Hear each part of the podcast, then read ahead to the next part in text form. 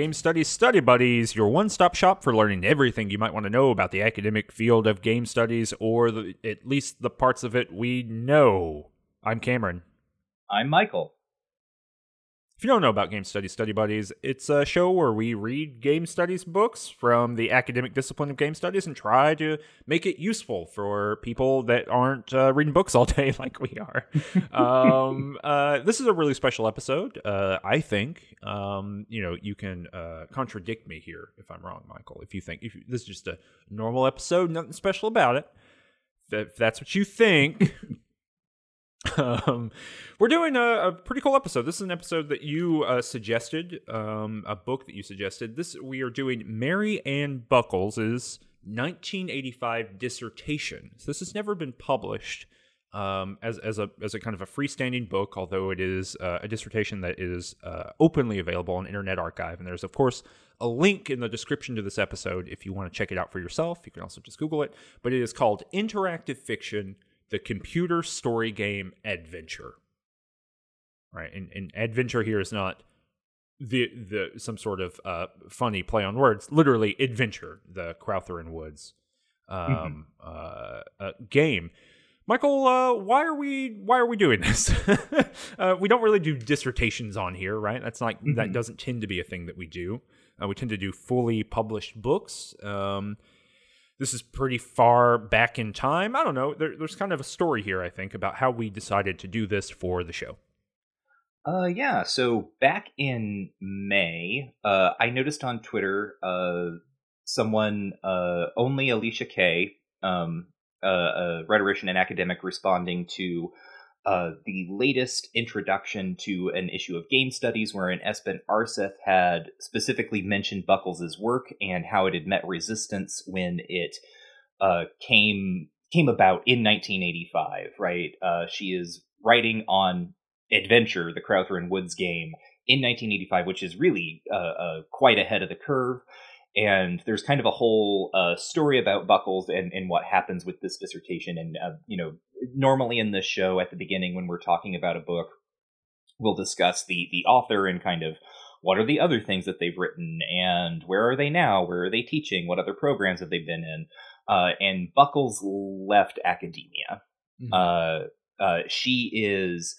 It is. It is kind of a, a flashpoint of something in the sense that this is the first long form investigation of uh, what is I think what a few people that I've read on this have called it is like the investigation of like video game aesthetics. Hmm. Uh, like this is this is I think you know unless there is something else out there maybe you know in in uh, non English or something uh, like the first PhD dissertation on video games within kind of a, a like artistic or cultural studies kind of context um, this woman writes it, uh, it's not really well received by her department, and uh, eventually she leaves academia. Uh, and she is currently, uh, I, I, don't know if this is actually still the case, but uh, at least a couple of years ago, she was working as a massage therapist. Uh, like hmm. that's, you know, kind of where her life took her. She seems very happy. There's a, a, a interview that she did with, oh God, what's his name? Jason Scott, the Internet mm-hmm. Archive guy. Yep. Um, uh, so he he did a a kind of documentary on uh, early IF and this kind of thing, and he interviews her, and she sort of talks about uh, her experience leaving academia and all that. Uh, but uh, yeah, the, the the way that this kind of has come back, uh, this particular text, because it is it is truly just ahead of its time, right? Like 1985, I think is uh, one of those years. It, it's just before I think people are really going to start taking uh, uh, video games and their aesthetic seriously. And one of the things that Buckles talks about in that interview uh, that really gave her trouble in in the process of writing this and then defending it, and then sort of finding her way in academia afterward, was that her committee just did not like the project uh, like they read text from adventure that she gave them and they would say to her you know something it seems to be along the lines of like this is like such poor quality writing. Why are you writing a phd dissertation on it? Mm-hmm. um and that actually i think uh, has an effect on the dissertation itself where there's a whole chapter kind of about this uh, that's really really fascinating. Uh, but uh, you know, I was so I I had heard the name Buckles before, right? I had seen her cited, but I was not really aware of kind of this backstory to it.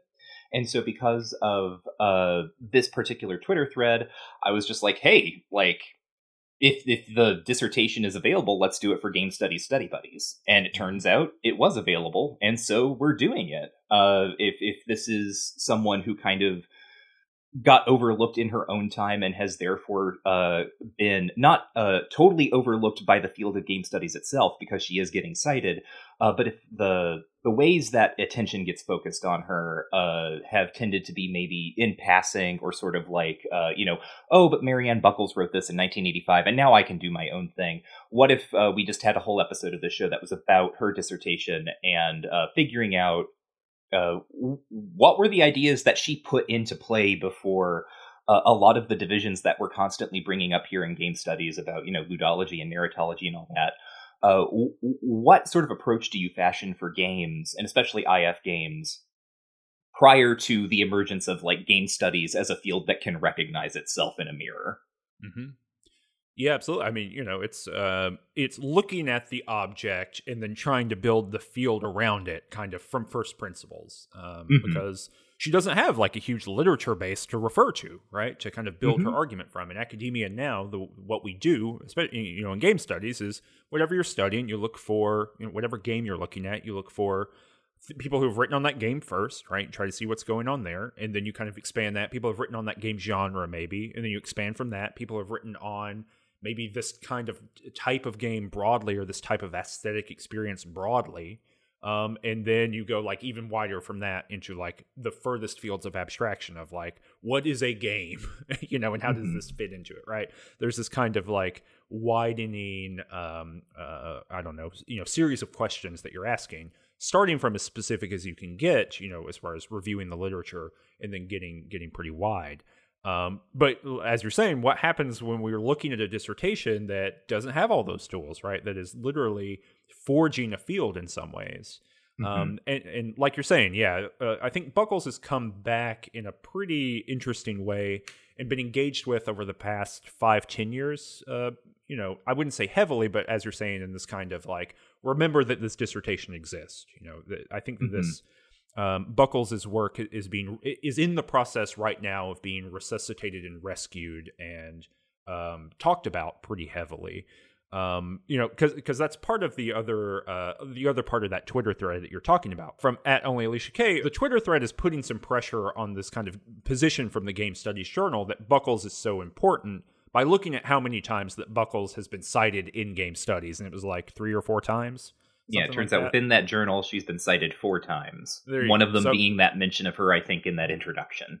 So if it's so, if her work is so important and so critical for the field and so uh, intriguing, then why is this flagship journal actually not engaging with it as mm-hmm. heavily mm-hmm. uh, as it would?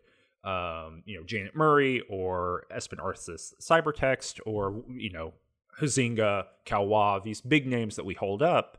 Mm-hmm. Um, if it's so important, then why is it not treated as being so important? The work that is, you know, if her contribution is so important, um, where is it? So uh, we, you know, we're we're trying to do our part here a little bit of digging into it and seeing what's going on with this dissertation, um, and what kind of interesting arguments are happening here. And um, it's fascinating, I think. Um, sometimes when you go back to the 1980s and you read something, you think, oh, that's not that's not where it's at for me.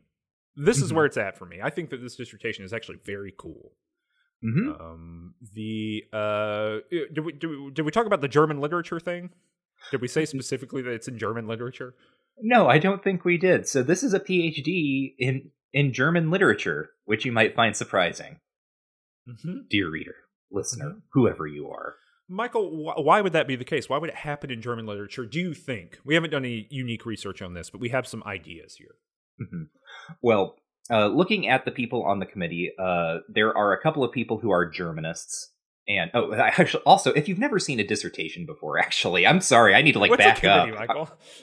um, so when you were in grad school, um, in the humanities, I think generally, but in the humanities specifically, you will have a committee, which is a team of three or four uh, senior academics who are the people who are responsible for reading your work, uh, providing feedback and criticism on it in kind of its preliminary stages, telling you like, oh, you're really actually overlooking uh, such and such a person who you should should definitely be citing, that sort of thing, or like, uh, here's where your argument might not hold w- water with other people in the field, or people from this other field are going to come at you for this kind of thing. So here's how you head around that. This is ideally right. Uh, what is happening with a committee, and then at the end of this whole mess, when you've written your dissertation, uh, they are the people that you defend your dissertation to. Uh, you go into a room and they ask you questions, uh, have you sort of justify certain decisions you've made, uh, or ask you about things that you may have still overlooked and see how well you can respond to that kind of questioning. Um, and so on and so forth. And then at the end of your dissertation, at the end of your defense, when you've defended, uh, they will sign off on your dissertation. And so at the beginning of every PhD dissertation, uh, the names of the committee members are always listed. And so I looked up some of these people, uh, and they were a mixture of uh, Germanists. I think there were like there, there, are four people. I think two of them were Germanists. Uh, one was like an early modern francophone person, um, which uh, is relevant. Uh, and then I think it's the it's her fourth who was I think in the computer science department. Um, and I believe she said in that interview that basically he was the only one who was on board with this project in kind of a real way uh, sort of maybe uh, predictably, right? He he likes to uh, hear about computers and and how they're actually maybe good for things, uh, but uh, that does not change the fact that Buckles is working in the German Studies department, uh, which is I I think probably was in all but name at this time a comparative literature department because academically, um, or at least you know in the American Academy, uh, the department or field of comparative literature grows out of like German and Francophone studies. Yeah, it's really interesting too. You know, just kind of like big, broad stuff. So, oh, so anyway, the the um the dissertation uh, committee chair is like a Germanist. You were telling me, right? Just like a straight yes. up German studies, like it appears to have only published articles and books literally in German. Mm. And Buckles has a an MA, right, in German studies, something like I that. I think so. I mean, she quotes she quotes German authors untranslated uh, multiple times in this dissertation. Yeah, but yeah, so it's kind of a weird, even in its formation, um, and and the way that it kind of makes its way into the academic world. It, it, it's coming from a, an angle that perhaps is is surprising. Um, mm-hmm. Oh, the other the other thing that's interesting here is that we do think, I think, um, you know, in the history of literature, uh, media studies fields, and the and the broad melange that is the the places that we talk about th- this kind of thing. I think that we think of the 1970s and the 1980s as like the moment where theory, like capital T theory, you know, Derrida and, mm-hmm. and the like, you know, those Lacan, um, where theory is dominant uh, you know, and really having like a huge sway on the American Academy. Not here. This is like a, a non no theory allowed. Mm-hmm. This is like literary studies straight up, like people talking about what narrative is, people talking about what the aesthetics of reading are. There's a little bit of reader response theory that shows up, or actually a lot of reader response theory that shows up. But I will, of course, make you explain that when we get there yeah. as someone holding the literature PhD. But Okay, I think that's all the setup uh, that we need, but it is interesting setup, I think, for understanding the document that's in front of us. Um, can I tell you that the acknowledgments hit me pretty hard in a in a pretty wild way?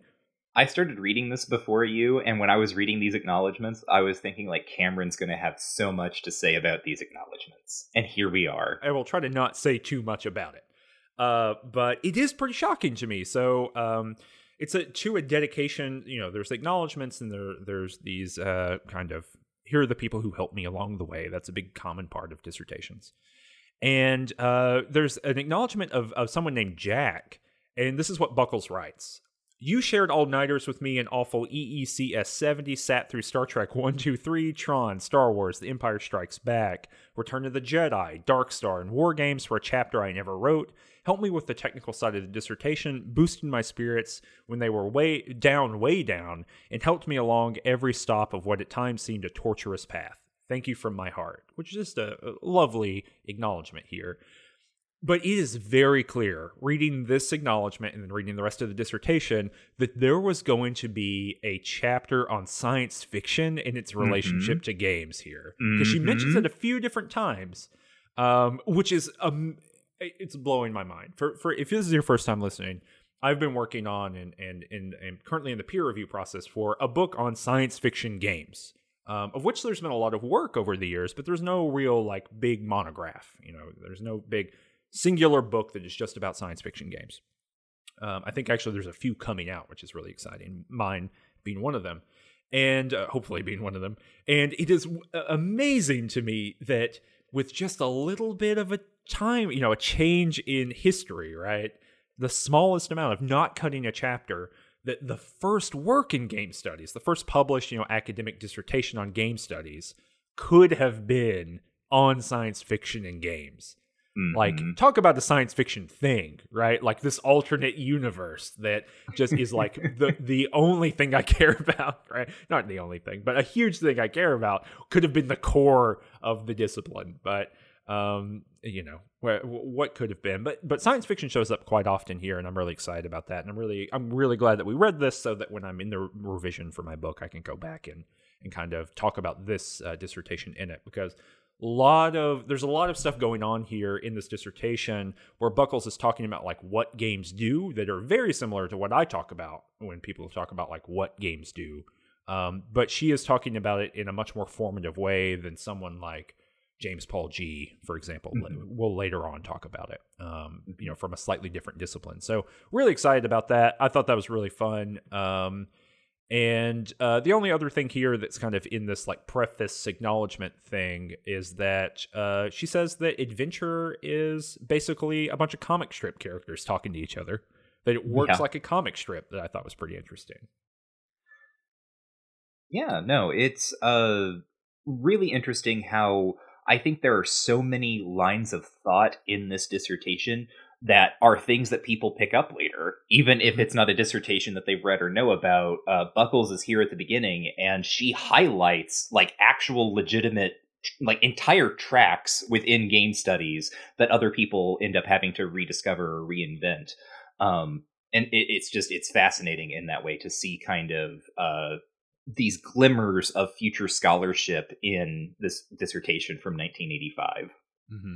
And often um, written in such a way that it that there's obviously more fundamental in some ways because she's kind of again working from first principles, like looking mm-hmm. at the mm-hmm. thing and just having to say, well, I guess this is how it works.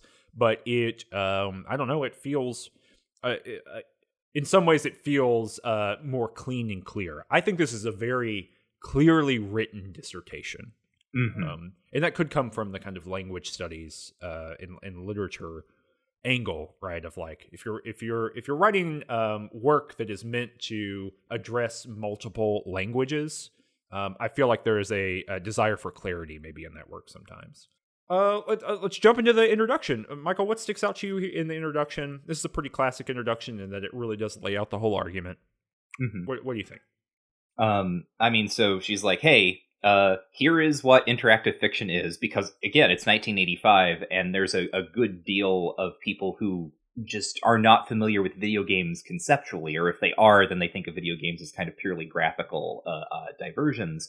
And so uh, buckles kind of gets the lay of the land here saying interactive fiction is similar to traditional fiction uh, and i'm going to study but it you know has uh, kind of multiform. That's not her word. That's the word that uh, Janet Murray comes up with. But uh, you know, it is a type of fiction that uh, can have different outputs based on the reader player input. Essentially, this becomes kind of what what sort of the the hinge for uh, interactive fiction is. Is that there is at some point uh, a moment where the reader is going to give input to a program that is then going to use that input to continue the story uh, either to the next point or to like a kind of failure state or something like that. Um, so we have that one half that there's a kind of computational or or uh, you know digital uh, angle here in terms of how text is being stored, uh, transmitted, and uh, presented for the reader.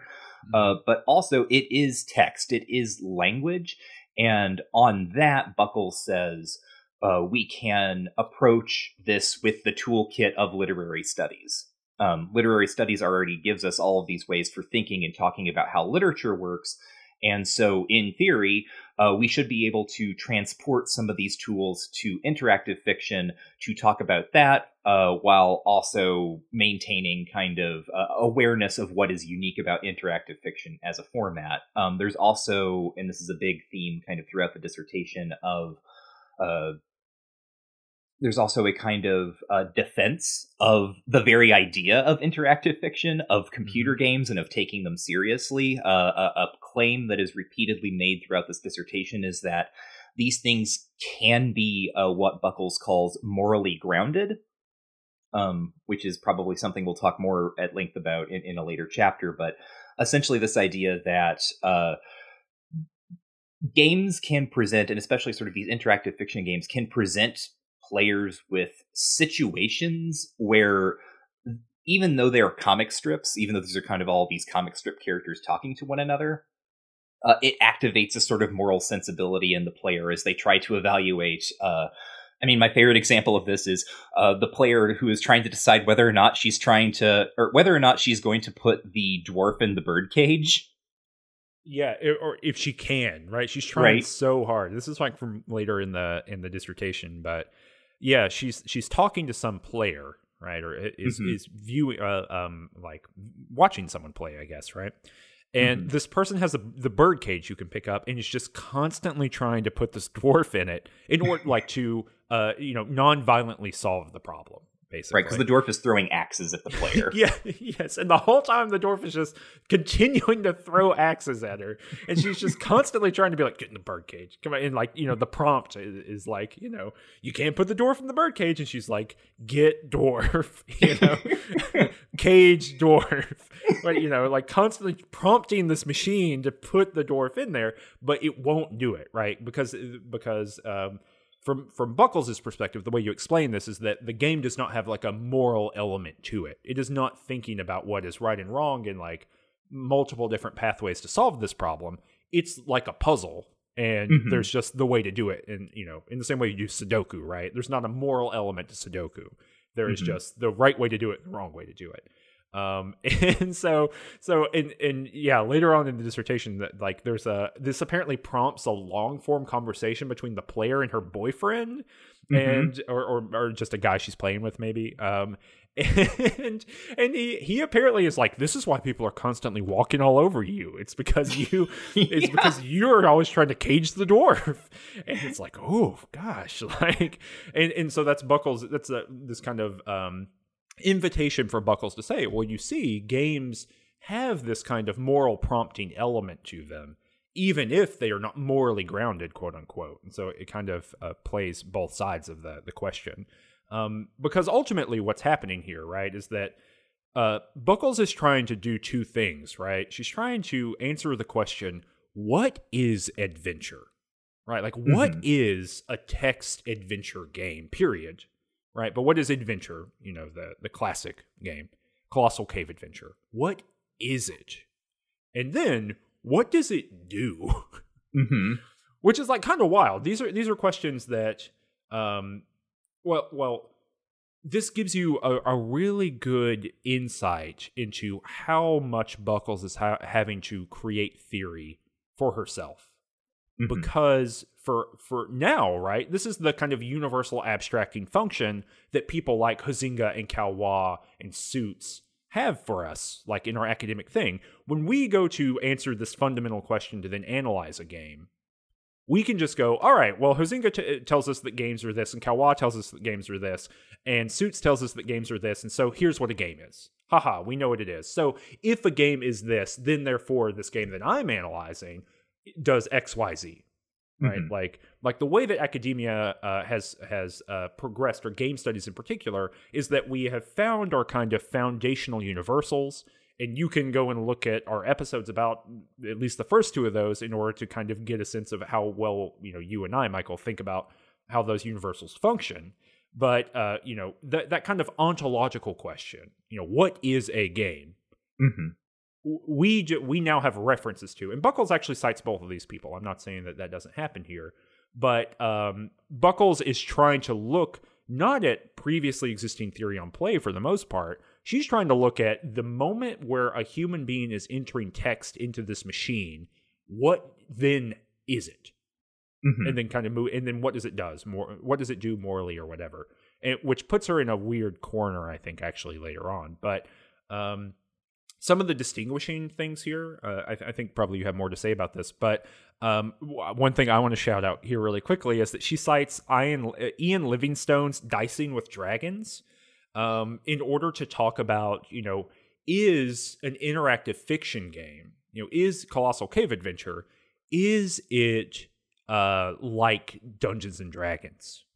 And she said you know she she makes some kind of clarifying remarks that it kind of is like it. And if you're familiar with those games you kind of bring some assumptions in with you but it's kind of not in that it's not responsive and all these different things. Now um, i just have to share here that dicing with dragons was my own entree into like tabletop role playing oh. Um, yeah i i was probably eight nine ten somewhere in there. I was really young and i bought um I, I don't know why. I think well because I, I I think I do know partially why. Uh, my my dad was really into like dragons and shit. I knew that. like it j- just was. He got like has like a big. My my, my uh, dad has a few tattoos, but the he has two large tattoos. I don't think I'm I'm telling tales out of school here about my own dad. I think uh, he's got two big tattoos on his back. One is a dragon, and one is one of the mutated chickens from Gamma World. Great. Yeah, so that's a little a little bit of biographical information about about me. I don't share a lot of biographical details, but so so I, I grew up seeing these tattoos, right? Um, and and so, but it, I don't know how this happened, but I, I remember being in a used bookstore, and I remember where it was, and they had like a D and D section, and I must have known what that was. But all the all they had in the D and D section was um, two copies of Dragon magazine from like the early '90s and I bought both of those, and because they were like a dollar each. And then uh, this uh, Ian Livingstone book, Dicing with Dragons, which is a fascinating book. And I've actually uh, su- uh, thought about suggesting we do it on the show, but I think it might be too light. I think it might not be like worth our time in some ways. But so the first half of it is just explaining what the hell a tabletop game is. like, what is it? But like for like if you were buying like a relative a like a Christmas gift, right? Like mm-hmm. it's not not like a scholarly investigation or anything. It's just like, well, you sit down at a table and then there's a fantasy world in your mind, like that level. and then the back half of it is like a choose your own adventure story that's trying to give you a feeling for like what it would be like to sit at the table. If you've never played before and you're trying to figure out how, well, here you go. And then it's kind of got like in addition to that, some basic like um D&D like rules. So it's like you, you might spend gold on an inventory. You might, mm-hmm. you know, mm-hmm. do all this kind of stuff. And so it was like hugely important for me uh, in like being just a kid who like in a rural area with no one to play these kinds of games with, right? Of being like, holy crap, there's like this whole thing going on over here. Um, there's dragons and all kind of dice and whatnot. yeah. Um, but but a huge thing. So it's really interesting to me that like when Buckles is trying to find like the citation to explain what the hell these games are, that she also goes to this like popular press explanatory book because it, it's probably the only thing that she can grab. You know, mm-hmm. that has kind of a theorization of it at the time. So long story for for me there, but really interesting, I think, to see that show up here as the, a kind of distinguishing mark between the more kind of free flowing work that D and D is doing and something that's a little bit more uh, constrained, like a, a, you know a programmatic adventure game. Um, what what else is interesting here for you, Michael? Well, I think uh, your story uh, is a good entree into this. In that, the other thing that I think is really cool about Buckles' argument is how collaborative it is mm-hmm. where she is kind of looking into uh, Dungeons and Dragons, and she's like, "Is Dungeons and Dragons like this?" Well, yes and no, right? She she's not saying it's not done. like Dungeons and Dragons is not what I'm talking about. Don't talk to me about Dungeons and Dragons. Like I have something else going on. Um, she is very willing to use similarity and difference between things to kind of refine her categories. Mm-hmm. Um, because the I mean a couple of other things that get talked about here in the introduction. Uh, Robert Louis Stevenson's Treasure Island. Mm-hmm. Uh, uh, you know, sort of, uh, th- and this is a move that uh, later scholars in game studies, and I'm thinking particularly of like Espen Aarseth and and Janet Murray, who are working on very similar topics. Uh, they're going to come back to this, uh, and it's a thing that Buckles did first, is sort of point out that. Uh, these types of games, these sort of interactive narratives, grow out of uh, genre literature and genre conventions. Uh, there's a, a, sort of uh, way that Stevenson's Treasure Island, which she points out was sort of inspired like Stevenson got the idea or sort of like his idea for that novel grew out of him actually drawing the map of Treasure Island and sort of thinking about like the story that could be told there. Uh, and she parallels this with uh, the fact that Colossal Cave Adventure starts as a project to digitally map the Colossal Cave in Kentucky. Mm-hmm. Uh, and it takes it does it does a similar move where it takes a map and then uh, fabulates around it. Um, the other thing that she points out is that uh, in terms of like writing and prose style, uh, you know, there's there's like all these uh, things drawn out of traditional fantasy literature and Tolkien, and there's a, a bit where she uh, explicitly like reads uh, uh, the scene where Sam and Frodo see Mount Doom for the first time against the scene in Adventure where the player comes into a room where there's like a I think a dormant or just about to be active volcano or something and she points out like the echoes between these passages uh, to show how genre literature is having these these influences on the form um, and how that uh, also establishes conventions for the form that mean that people who are interested in genre literature are going to understand adventure more quickly than people who do not read that sort of stuff. There's the, it's like a it's using a vocabulary that uh, is established for a certain subset or a certain demographic, uh, and this allows them to uh, you know sort of push past the initial weirdness of whatever the hell is going on in adventure, what this object is, and kind of figure out like okay, like here's a dwarf, he's going to attack me because he doesn't want me to take his treasure, and that sort of thing. Mm-hmm. Um, another thing that's I think sort of important is that uh, she uh, corrects against the reader is in control uh, narrative around interactive fiction, right? Like now the reader is in control and they've taken the place of the author, mm-hmm. which is kind of this very uh, uh, loose and airy and, and, and, effervescent argument that sometimes maybe gets made, but also is usually a kind of argument that you say other people are making. Mm-hmm. Um, and here she's not really reacting against much of anyone except for uh, N- Nyson Holland or Nice. I'm not sure how to say his name.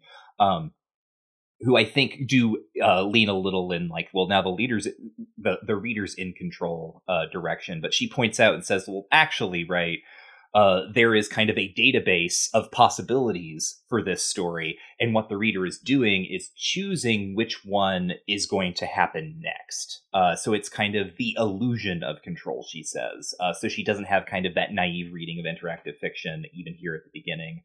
Um, let me think. There's she talks about choose your own adventure books, which were like new at this time. Yeah, uh, that blows my mind because I, you know, I have always thought, and this is like so incorrect, like obviously incorrect, but in my mind, I, I've always been like, oh yeah, choose your own adventure books existed, and then video games come along, and they're like, oh yeah, we can replicate choose your own adventure books.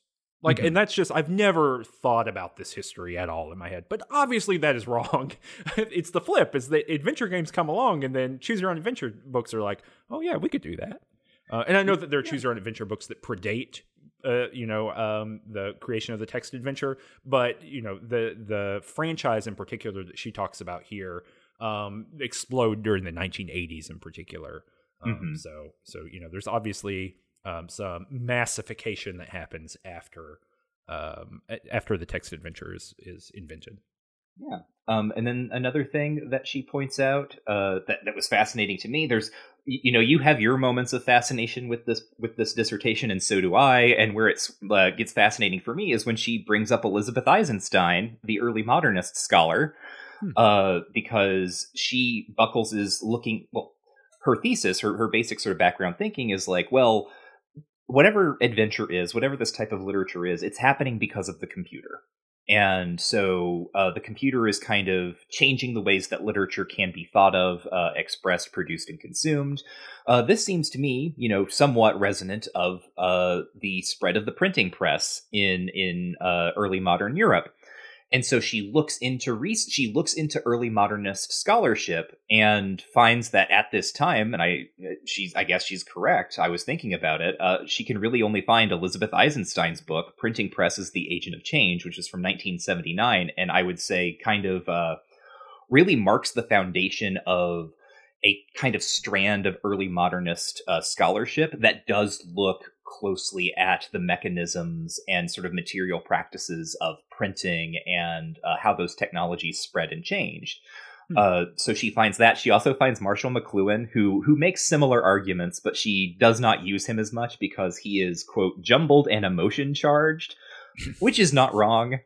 um, uh, but it's just sort of amusing to see uh, kind of basically McLuhan and Eisenstein come up against each other, and, and Buckles is like, yeah, Eisenstein is the one who's going to be useful for me here. Mm-hmm.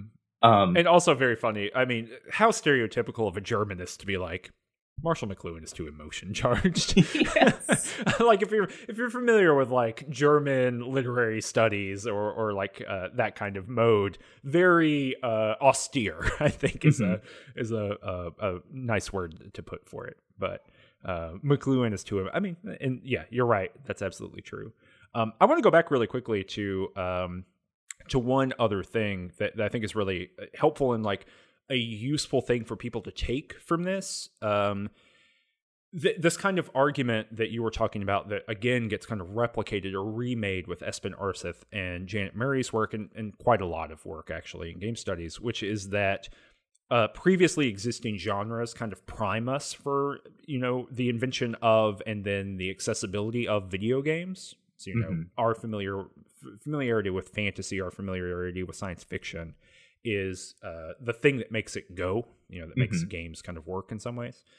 And um, this is something, this is an argument I make in my book, but this is uh, fully exists uh, within the work of Samuel Delany and his work on the paraliterary. Um, mm. And his work on the paraliterary, particularly in relationship to science fiction. Um, Delany says that actually the kind of defining quality of science fiction has nothing to do, or very little to do, with like um, uh, you know, the, what shows up there, right? Like rocket ships or mm-hmm. uh, you know, or fantasy like swords and, and, sorcery, that kind of thing. It doesn't really have anything to do with like the content there. It has to do with the mode of reading. So so you get primed by the way that you read it and the way that you're thinking about the objects in front of you and that kind of universe of thought that you have creates an entire uh, kind of apparatus of comparison for you, right? So like mm-hmm if I give you a short story, if I give you The Great Gatsby and tell you it's science fiction, well, you might have some question marks, and eventually you might get to the point where you're like, "Nuh-uh."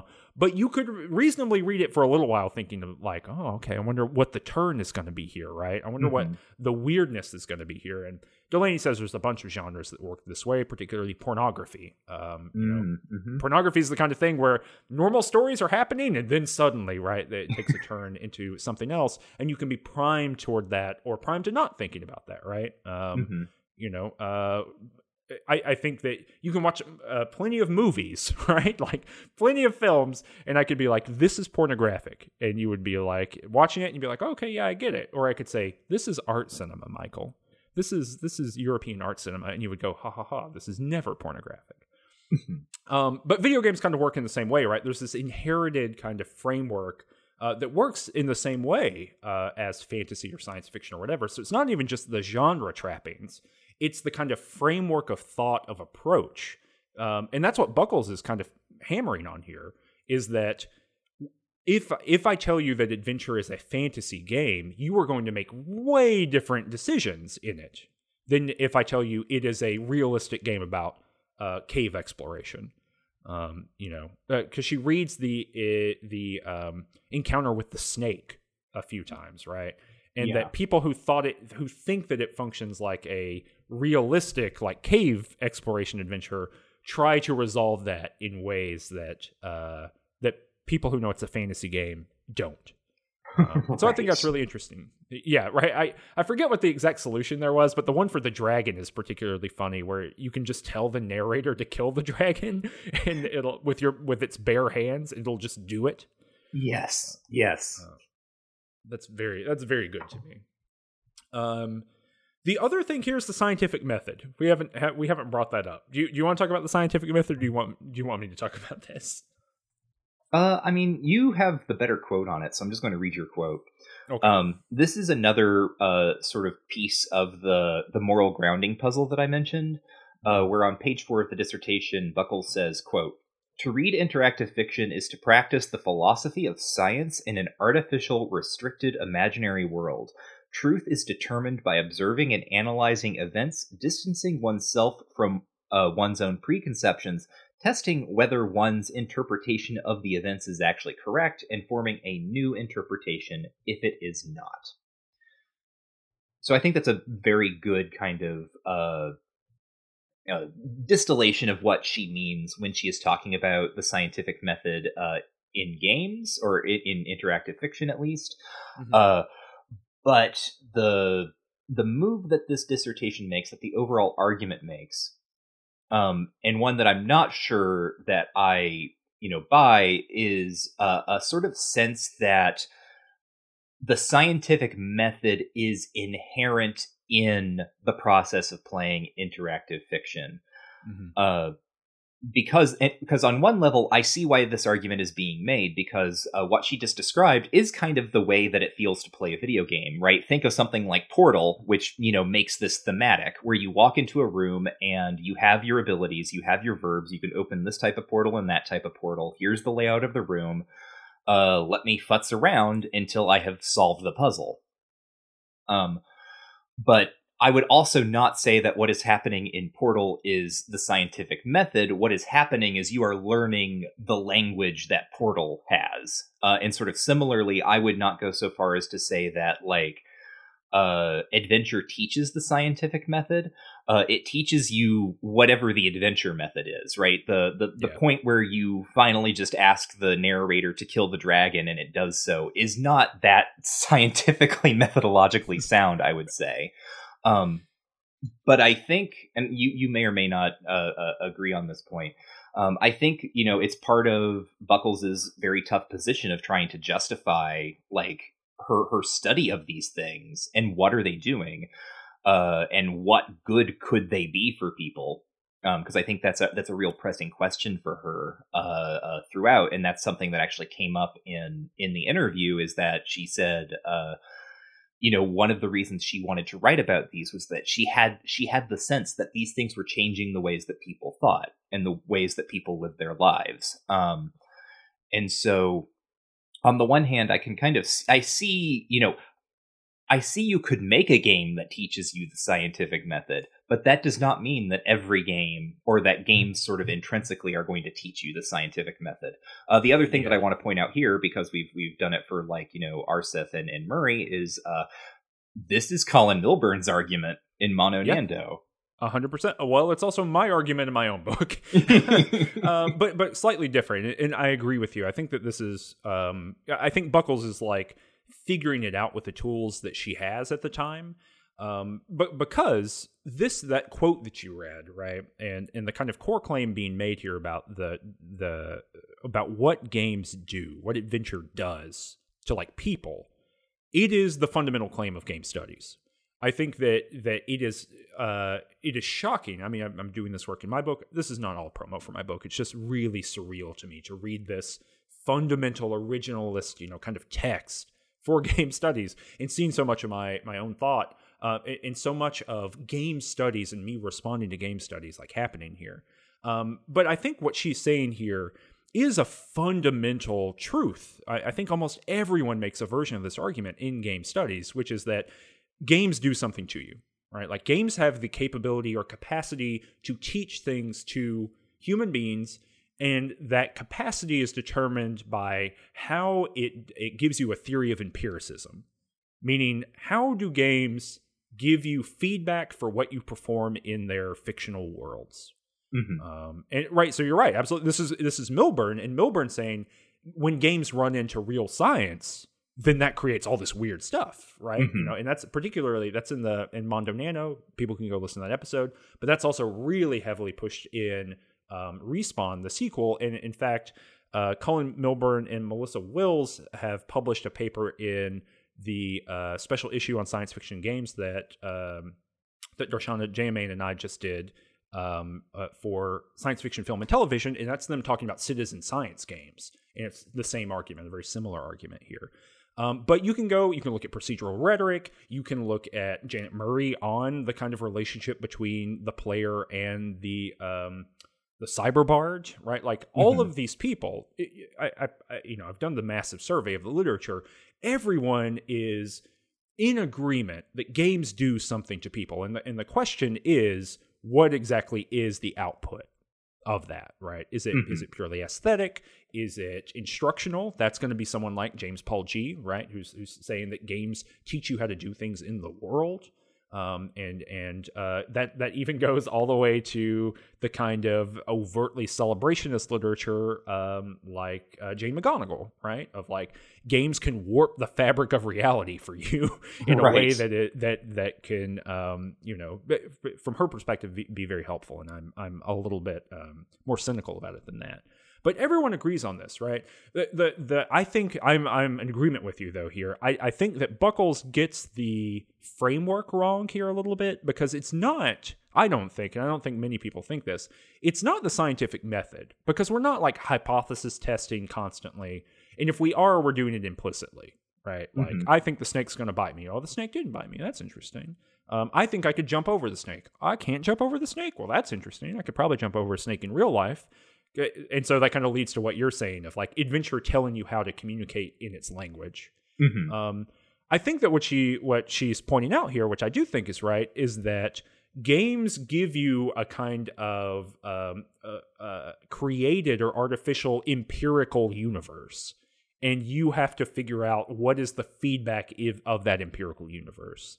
Um, and so in games period we begin to develop i think players in a broad sense begin to develop this kind of broad reference framework in the same way that we bring genre with us right? We bring gaminess with us of what are the rules of the particular thing that's in front of us and how do we test them and how do we get particular forms of feedback from it that's not the scientific method to me um, in, in a broad sense that is just like empirical reality and Mhm. but i do think that's really interesting because it does throw out uh, in what she gets to i think is that it means that we don't have just a bunch of ideal categories right we Mhm. don't have okay we live in a moral universe and so that moral universe means that i should be able to cage that dwarf that's throwing axes at me right it, it means that we have to be responsive constantly to the world around us. We have to be thinking, what are the ways that reality might um, fictionally warp in ways that I am not prepared for uh, Mhm. in front of us? And that I think is really interesting. And that ultimately, if you're very curious about what's going on there, that is the whole point of my book on science fiction and games. So,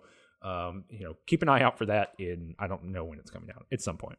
Hopefully, it Mhm. continues to go through peer review. But so I think that you know I'm I'm of, of two minds here, right? Uh, on one hand, I am I'm fully in agreement with Buckles because I think Buckles at the origination or one of the origination points of game studies here has tuned into something in very clear language that is implicit in the rest of game studies and I Mhm. cannot overstate that. I I really do think it's very hard to find people who are not making some form of this argument. Mhm. On the other hand, I'm 100% exactly with you that I think that the way that this is argued and the kind of terms that it's using are perhaps um, not expansive enough to really get at what's going on here.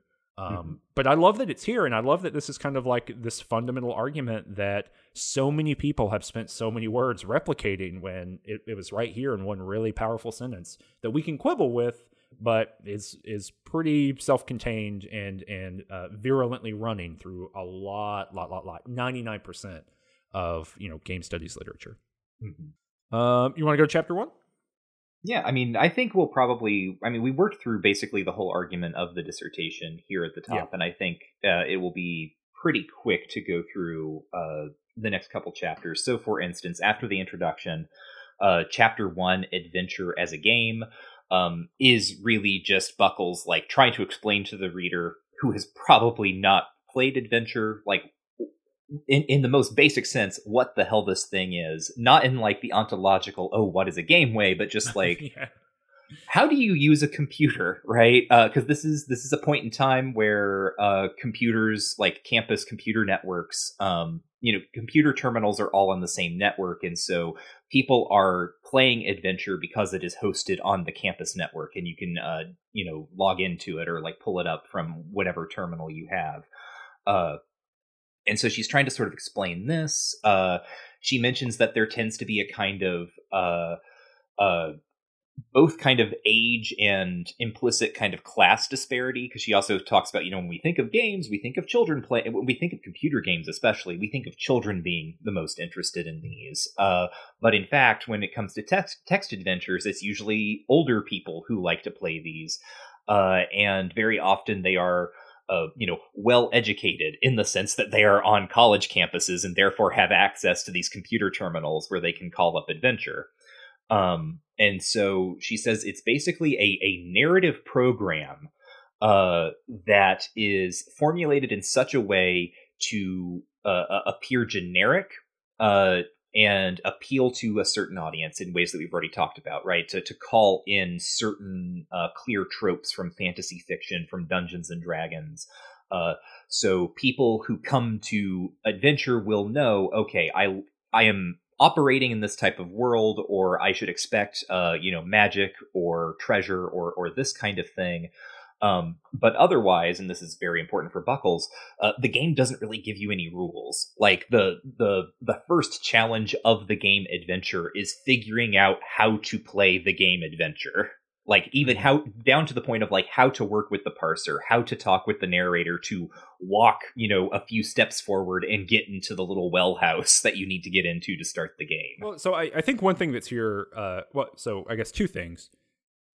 The the first thing is that uh, something maybe we didn't flag is this, this reads like a dissertation from the 1980s in a broad sense, which yeah. is that the intro, as you're saying, it gives us the whole argument, and then for the most part, there is just proof. Like the rest of this this whole dissertation is proof that that argument is actually true, like moving kind of step by step. Um, and so, yeah, like you're saying, I think we're going to move pretty quickly through it. I think we're going to talk about interesting arguments. Um, I think this is maybe a place to talk about one of the interesting arguments because on page 37, Buckles makes this alignment here. Um, uh, so this is in chapter one, this adventurous game. These are actually not numbered, um, the chapters. But so Buckles says that there's an, uh, uh, an interesting quality here because films and TV are are passive media. You sit there and you watch it and mm-hmm. look. You know, there have there has been a lot of ink spilled over the years about how interactive are various media.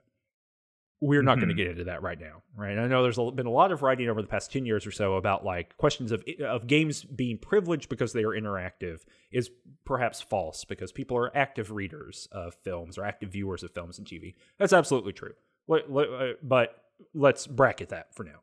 So Buckle says that there is that films and TV are passive and that reading and games are have they they require work right? They're they're quite interactive because you're having to do the the kind of moment by moment putting together that universe in your head right? Mm-hmm. and, and bucket there's a lot of assumptions here about like images are, are are a thing that come prepackaged and words are not prepackaged. And you know I, I don't think really buckles gets granular enough here. But this is ergodicity.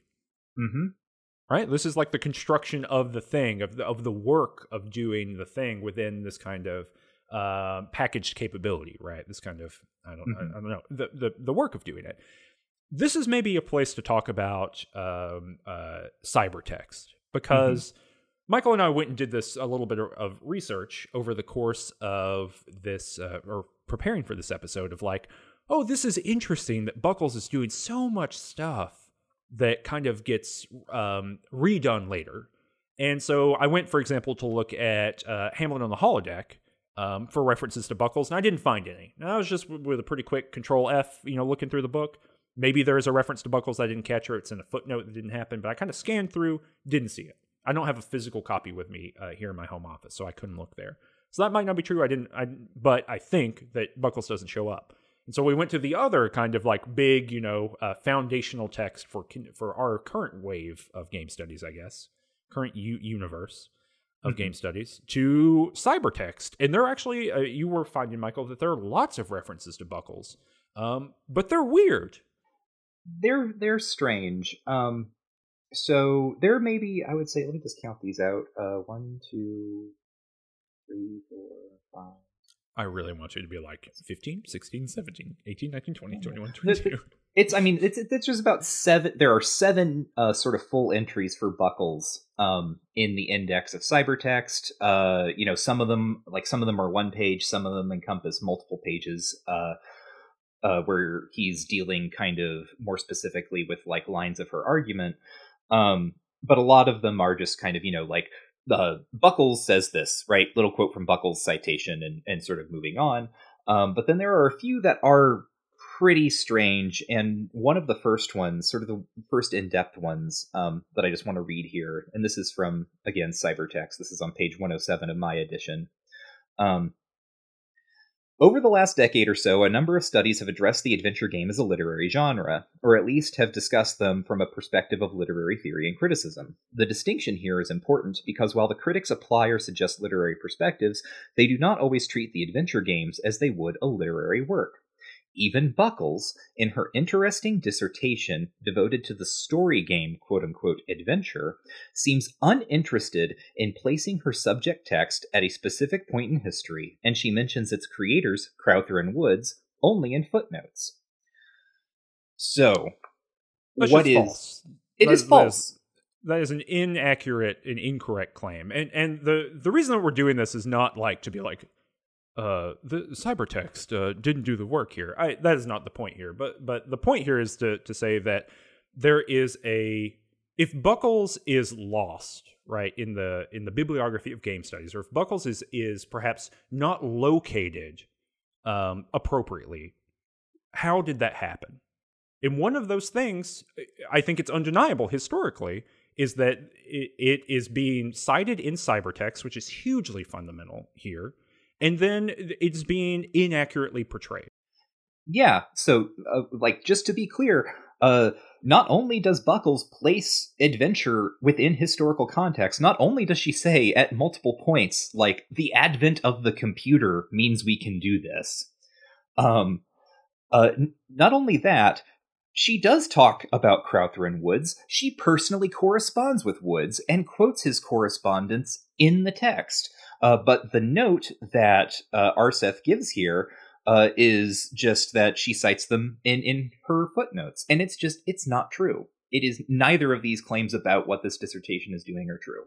Mm-hmm. And she's talking about the the storage of the colossal cave information on a on a actual business like server in order mm-hmm. to then be referenced, right? For, so from the real cave being referenced. You can also check out Laine Nooney's work, more recent work, obviously, obviously more recent than 1985, but for a more kind of complete version of the story. But um, there are all kinds of moments here about the emergence of um, uh, uh, of uh, the text adventure, the specific formulation of adventure, the specific formulation of these things as literature, I think it's undeniable that if if Buckles is treated as an expert in cybertext, right, as someone that you should go and read, as as opposed to someone who is not presenting us with useful information, then more people read Buckles. Notice that her it's her interesting dissertation, and in fact, yeah. two pages later, um, I think I mentioned this in our cybertext episode. I think I have memories of reading this on that episode, but two pages later, here's again how Buckles comes up. To date, the most varied, thorough, and valuable contribution to adventure game theory remains Buckles' 1985 dissertation. Despite its somewhat long winded arguments and use of sometimes less than rigorous terminology, e.g., quote unquote, story. There, there's a whole chapter of this dissertation dedicated to like what story and what she calls supra story are. Mm-hmm. With a bunch of like literary theory backing it all up. Mm-hmm. And it's I think what I remember saying in the the Aarseth cybertext episode is that like it is unnecessary the way he editorializes on her argument here. Uh, it's weird, and as you're saying, Cameron, like if you are, especially let's say you're a future grad student and you're trying to like get your basis in the field for uh, whatever dissertation you're trying to write, you're not going to probably bother to to track down a citation that is presented as like, well, here's a book that has some good ideas, but just has all of these huge flaws right? Like you should probably still track that down but especially if you're reading in a hurry like why why would you track down something that is being presented to you as uh not that useful? Yeah and you know as we say in every episode the social is defined by its exclusions right? The mm-hmm. the the bibliographic domain of game studies is defined by the way that we talk about these other texts and the way that we talk about whether something is usefully included or not. And look this could just be like a difference in style. Like we the Aarseth does say it's the best thing going so far. Mm-hmm. you know what i mean? Like shout out to that. And I think I, I, think we can't we can't only read the second part of the sentence and ignore the first part of the sentence. I think mm-hmm. that is important. But as you're saying, this kind of contextual reading of it, it doesn't sound like this is the kind of thing I need to to go and check out. You know, as opposed to if uh, Aarseth had spent three or four pages working through, well, this is what Buckles says, and this is why I agree with Buckles and don't agree with Buckles, but it's still worth checking out because that's important, right? The the way mm-hmm. that you editorialize in academic work um, is is important, and we all do this. Like this is not. I, I by no means want to say that like you know all of everyone else in the world is uh, academically free from sin and cybertext makes this mistake as a book that's not the case we literally are always doing this as scholars right we are mm-hmm. making mm-hmm. editorial choices about what we think is valuable and what is not and sometimes we, we shortcut things because we have to, because of both word counts and producing academic work is really hard. It's hard to do. Um, the the research burden on someone to produce uh, uh, you know work is difficult, especially now uh, when academic workloads are uh, bigger than they ever have been before. Uh, precarity is more and more virulent than it ever has been before, right? Like, I in no way would say that this kind of editorializing has no place because it is a way of, um, uh, you know, kind of uh, uh sharpening your argument to kind of move us down the path. And that's part of the success, I think, of Cybertext is it is a sharp book mm-hmm. that that kind of makes its argument and gets on down the path, right? We talk about mm-hmm. that a lot in the episode. Um, but like that has historic when when a book becomes a cornerstone of the field, that has implications and impacts. On one hand, Espen Aarseth writes more about Buckles than many other game studies books. On the other hand, the way that it, uh, that that book writes about Buckles is basically to suggest that you shouldn't bother. Mm-hmm. You know, and that cybertext ultimately is coming to replace it. Um, and uh, I, you know, I think as as good bibliographic thinkers, right, as good game studies thinkers, we have to hold those two things in tension with one another. Yeah. No, I mean yep. it's it. Uh, he it, he did not drop buckles, right? Uh, yeah. Like there are people still talking about her and citing her, and here we are today. Uh, chapter two is the chapter of riddles, baby. Uh, and this is again, right? This is another thing. Well, actually, so technically, um, uh, here, uh, Buckles is pulling from Huizinga, which interestingly, by the way, uh, Magic Circle, nowhere, nowhere in this book. Uh, yeah, that that is not a thing that seems relevant to Buckles. It is not something that she picks up. Uh, when she goes to Huizinga, it's for two things. One, uh, the idea that the play element is is kind of a fundamental uh, wellspring of like cultural production. Thing number one.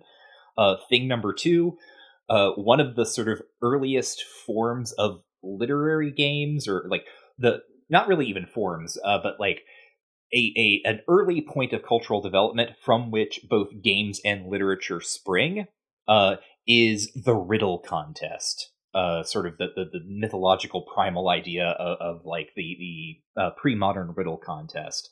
Uh, and you know, one of the things she says in the previous chapter that I think is actually kind of relevant here is that adventure as a, a system is basically a huge selection of disconnected puzzles that are loosely pulled together by kind of this fantasy of exploring a cave. Mm-hmm. Um, she, in fact, I think calls adventure like she says it's you know it's, it's a bunch of brain teasers basically. Mm-hmm. Um, and so here, uh, going back to Huizinga and kind of like the you know ludic ad- agonism that is founded in in the uh, ancient riddle contest, um, which incidentally also this to speak of things that get pulled forward this is a huge thing in nick montfort's book uh, on interactive fiction twisty little passages. Mm-hmm. that that the riddle is somehow uh, the the ground zero for what becomes interactive fiction. Uh, because it's all about taking words and then making meanings shift uh, or like obscuring meanings you know setting up puzzles with language that can then be solved so this is where games and literature kind of unite. And in for Buckles, it's where interactive fiction brings them back together because we now once again have uh, like linguistic puzzles to be solved. Yes. Mm-hmm. I have nothing to add about this chapter. Yeah, I was gonna say, you, you, if you're if you're a literature person, it's um, probably it would be interesting to you to jump in and just look at some of this stuff uh, mm-hmm. because mm-hmm. you know she she makes kind of some uh, loose distinctions between like uh, I think in your notes, Cameron, you call it a spectrum Um because um, it's mm-hmm. like you know yeah. there there are things that can be. Uh, it's like games as literature versus literature as a game, and how do you uh, separate one from the other? And she looks at certain examples, and basically what it comes down to is uh, literature is, works as a game um, when it sets up a puzzle and then kind of provides that solution at the end in the examples she has here, which I think, again, uh, for me, the early modernist, very fascinating. She looks to two John Donne poems, um, specifically Holy Sonnet 14 and The Flea. Um, if these are not poems that you're familiar with, uh, I guess go check them out. They're pretty cool. Uh, but the thing that Donne is kind of famous for, and Donne in kind of a, a loose cohort of poets that he's associated with, who get called the metaphysical poets later on, uh, like the thing that they do is they write these poems that establish extremely weird metaphors. So, uh, uh, you know, the Holy Sonnet 14 uh, begins "Batter my heart, three-person God," uh, and the the entire sort of metaphorical economy uh, and sort of imagistic economy of that poem is presenting the speaker, you know, slash Donne as a uh, hopeful Christian who is also a city that has been taken over by enemy forces, which is to say, you know, the forces of the world and Satan and so on. And so, God, uh, if you are going to save my soul, you need to break down the walls of the city that is me and like take me back from your enemy. Um, so uh, this it's it's really weird and, and elaborate. Uh, and it's not kind of until the end of the poem that it all sort of like coalesces and you figure out what's going on because the images uh, are inappropriate to each other in some way right or they're they're they're catachrestic uh, in the mm-hmm. sense of like the the the metaphor being employed is so kind of uh against the grain of kind of normal thought that you really have to work to to pull it all back together um, and so that's an example of literature as a game because Donne's poems end with kind of like his his cute little solution to this big imagistic puzzle that he's laid out for you. Um, and I think you know that's kind of and of course the the big thing about adventure uh, as kind of the the distinction here, right? Game as literature is that adventure doesn't necessarily like give you the solution. Like adventure gets to a point where it's like, all right, come up with the solution, and we're not going to do anything until you figure it out. Like the game will just stop, or like you'll have a whole bunch of like failed commands or what have you. Yeah, if you liked what we talked about in the episode on mixed realism and that kind of like game function of literature and literature and, and play, I think it would be really interesting to read this chapter kind of in concert with parts of that book mm-hmm. um, just to get a sense of like, well, I think Buckles is sometimes getting at something a little bit more fundamental that's shared there, whereas uh, uh, mixed realism really kind of gets it's in the weeds really heavily with some of that stuff, and so I think that if you were like interested in what was going on in the book mixed realism and you wanted maybe the um, I, I don't know the toolbox version of that, then you can find a lot of that toolbox in this chapter. Mm-hmm. Next chapter, good, it, helpful with each other. Sorry, go ahead. So say next chapter, adventure, first work of a literary mode in its infancy. Yeah, this is the chapter where I was like, the first chapter where I kind of stopped nodding my head and I was like, uh, I don't know here, buddy. Um, and, and, actually, I think that that worked out. But this this chapter is really weird because it starts with, it basically says it, it does a thing that we love to do in games culture, which is to say, well, games are immature. You know, mm-hmm. they haven't they haven't aged appropriately yet. And once they like a fine wine, you know, the medium, once it ages appropriately, then it'll be able to do all the cool stuff that like film does and like you know, I don't know, um, uh, li- you know, literature does, right? Like, just give it time; it's coming, right? Mm-hmm. Like, as if the age of a medium, right, just the sheer amount of time it has existed, confers some sort of like existence. And I have like done this before too, right? Um, I'm kind of on the other end of it, right, where I don't think that's necessarily the case. And in my notes, I'm like, look, I, you know, I immediately I was like, well, look, the the question here is not the age of a medium; it's like the political economy economy of a medium, right? Mm-hmm. What what money exists in it? What material condition? What material conditions exist around it and within it? And how is it shaped by those forces, right? Mm-hmm. Like ultimately, at the end of the day, you know, I've got a big old Marxist feeling about it in that what a medium looks like for mass culture is ultimately the way that that the political economy moves for it, right? Mm-hmm. Like there is the flow of of money and power in the world. Mm-hmm. And so she kind of starts there, but actually she backs she kind of backs away from that argument weirdly enough. She says, "Well, it, ultimately it ends up being the case that she defines maturity of a medium to mean the the way that political economy moves within it, which I don't think is the way that anyone else is talking about this. But mm-hmm. um, ultimately, she says, you know, her nightmare scenario for games is that they become television. Yes which is to say like a, a, passive activity that are determined only by their monetizability and their ability to sell you stuff outside of them because mm-hmm. she believes that will rob games of any of their actual useful or interesting qualities mm-hmm. i am so sad to report to buckles that that happened yeah um and uh, because ultimately right i mean this is it, you know i'm not saying that happened to all games but um the age of microtransactions, the age of platformization, you know, what Daniel Joseph calls uh, battle pass capitalism, mm-hmm. right? So the idea that that you're supposed to sink time into something or to extract your own value from it while the game system is extracting lots of value from you by advertising things or selling microtransactions to you. The the era of Facebook games and mobile games and they're like constant milking people for money um, that that is the televisionization televisionization that Buckles is so afraid of, which is that games just become um, a site of pure monetary extraction with a little bit of like novelty to them. Um, which is not to say that you can't enjoy those games. I'm I am not like making a moral judgment here um, because I think that those games are perfectly fine and I play those games as well. But if we are looking at if you if you look at the way that TV existed in the 1960s and the economics of TV in the 1960s, and you look at the economics of games in the post Facebook game era, they're very similar. It's about mm-hmm. aggregation. It is about um, making sure that there is a strong ROI based on the number of uh, you know um, uh, uh, participants that you have, viewers in the case of TV, and uh, players in the case of games, they, they are similarly massified and similarly economized in that way. Um, but it takes a weird turn here to uh, something you care about, I think. yeah, I, I, so one of the things that ends up happening is that because of this uh, idea of a the maturation of a medium, as a thing that kind of happens naturally, right? Just uh, a medium gets invented, and as it kind of continues to exist, uh, people get used to it. They start to recognize the possibilities within it, and they start using it for for this, that, and the other.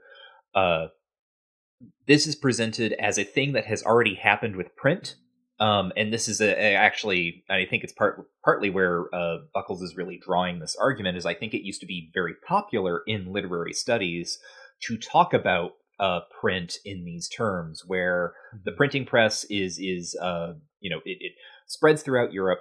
Um, we get uh, the birth of print culture and sort of a, a newer, wider reading culture, and also the vast majority of things being printed are just absolute bizarre trash. Uh, or religious uh, screeds and, and, things of that nature, but we get kind of uh, the first secular uh, mass market fiction. Um, here for Buckles, that's the, the prose romances of Amadis of Gaul. which are from the late 14th century. They're kind of uh, probably an oral tradition that then gets transcribed, uh, written down, and becomes part of a uh, print culture. And then uh, we have you know people like writing their own volumes. And and if you don't know what romance is, you know, first of all, think of course like King Arthur, knights, and so on. Um, in the sense, no, no, of, no. Think Fabio. Yeah, think Fabio.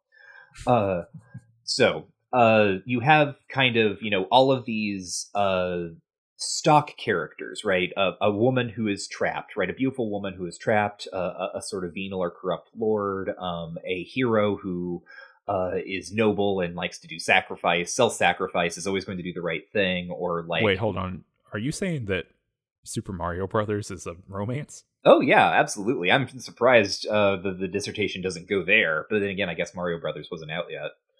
No, it was 1984. Oh, oh yeah. Okay. Buckles oh. didn't care. Yeah, she didn't care about Mario.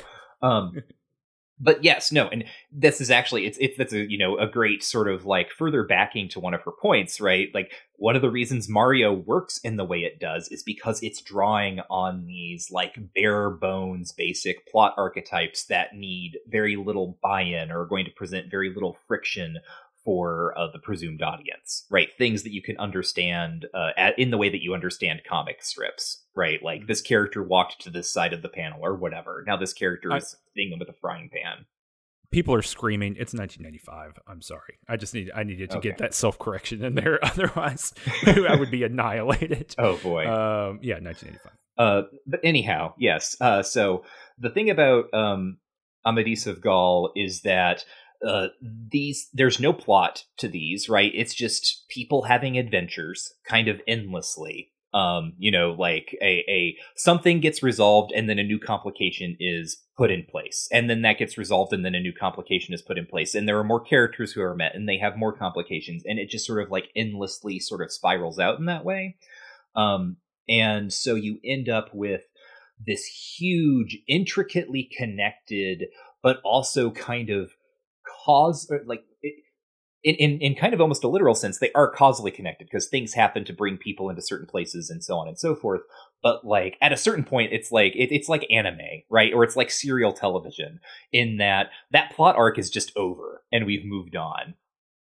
Um, and uh, this is kind of presented as a, a lower form of art that then gives rise to, of course, the real form of art, the higher form, which is the novel, uh, specifically uh, uh, um, Cervantes and Don Quixote, which is written as a parody of this type of romance writing. Um, when I was an undergrad, I took a class where we read Don Quixote, mm-hmm. and uh, I would regularly say Don Quixote um, and no one, no one ever said anything about that. And in retrospect, it was probably extremely annoying. Uh, but that's still funny to me today. it's when I was in high school, we read Macbeth, and uh, I was chosen to be to read out Macbeth's lines when we did our live readings of the scenes, and I did them all in an Elmer Fudd voice. I also was chosen to do that. I was not for that. Uh, I took a class on Othello one time. I think I've talked about this before. Took a class on Othello, and I was asked to read because um, we did we read it out loud in class before we like began our actual study of it because we were doing a whole semester on it and uh, I was asked to be Iago, and I did such a poor job of it that I was replaced almost immediately. and not on purpose. I wasn't doing a bad job on purpose. I just was not good at it. um, but you know, the the uh, that's the different paths our lives took. I yeah. at that moment swore to hate Shakespeare for the rest of my life. and, there, there I was basking in the praise of my classmates and the weird forbearance of my teacher um, who just let me do this. Yeah, your teacher didn't. They were they weren't like Michael. Come on.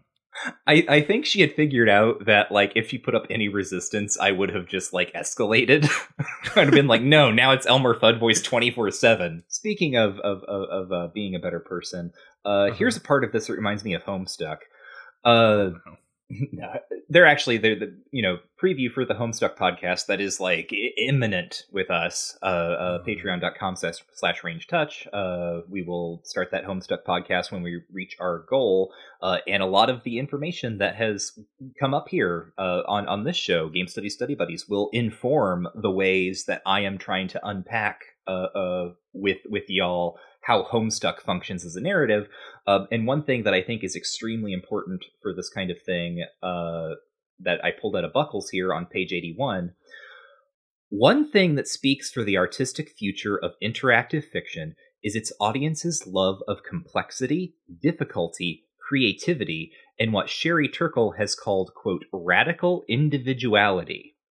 In adventure, this is expressed as a fascination with intricate and complicated puzzles, but there is nothing to hinder this fascination from extending to aesthetic qualities as well. And I would argue uh, how Homestuck connects to interactive fiction, at least as, as Buckles is formulating it here, is that it is explicitly pushing forward the the complexity of of puzzles in IF into the aesthetic realm, into how characters are written and how they're designed and how they uh, fit into narratives.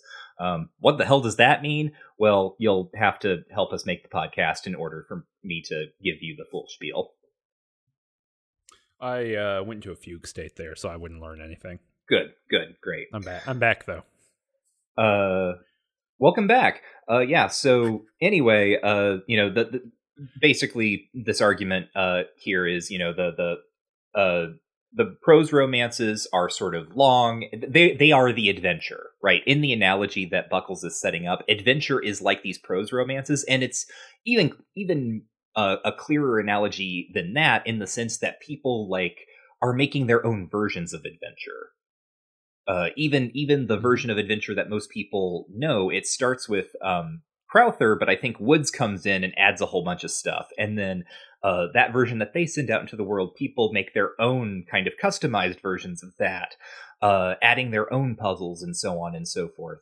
Uh, and so she is uh, really taking seriously uh, the sort of weird types of production that happened around early prose romances and around adventure. And she is kind of trying to get us to wonder or to speculate, I think, as to like, well, what does a novel that comes out of this sort of practice look like?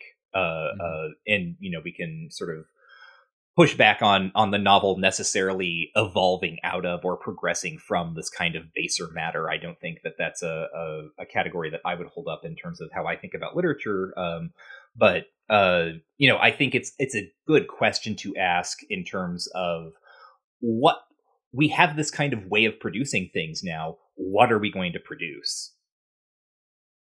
Yeah, and again, you know, just to to push back on the uh, the claims from Cybertext we were talking about earlier, right? This whole chapter is a uh, kind of a paralleling of the development of the novel and then the development of what adventure does, kind of materially. So, mm-hmm. you know, all you know, certainly much more detailed than than um, that book would have you believe. I'm going to kind of blitz through these next two chapters, if that's okay. That's um, fine. But but because they're interesting, but interesting in pr- very particular ways. Um, the next chapter uh, is uh, titled Adventure's Relationship to Mystery Literature, which is that.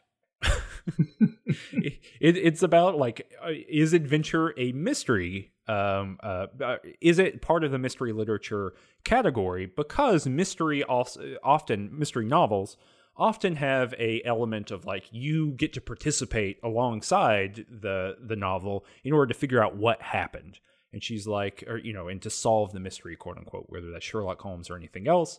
And she kind of walks through the history of mystery uh, literature and the way that critics within that field and, and authors in that field have kind of thought about the two different sides of it. So like on one side there are people who are saying that like there actually should be formal rules for uh, mysteries in order to make sure that people can quote unquote play along. And then there are people who say that that is garbage. Why would you do that? Mm-hmm.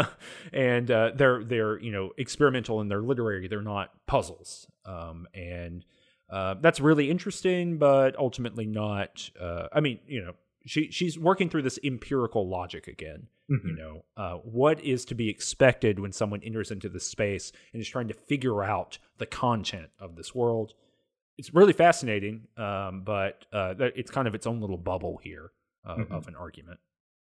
Uh, but also, just to uh, you know pull in those connections, uh, mm-hmm. a claim that Aarseth picks up again. Um, that hmm. uh, IF and mystery literature uh, are uniquely suited to one another, and that's also a thing that uh, Murray talks about. Uh, that sort of the whole genre thing also comes up with Murray too, but she uh, looks to kind of romance and um, and mystery literature as as uh, forerunners to the types of stories that she thinks could be written in Hamlet of the Holodeck.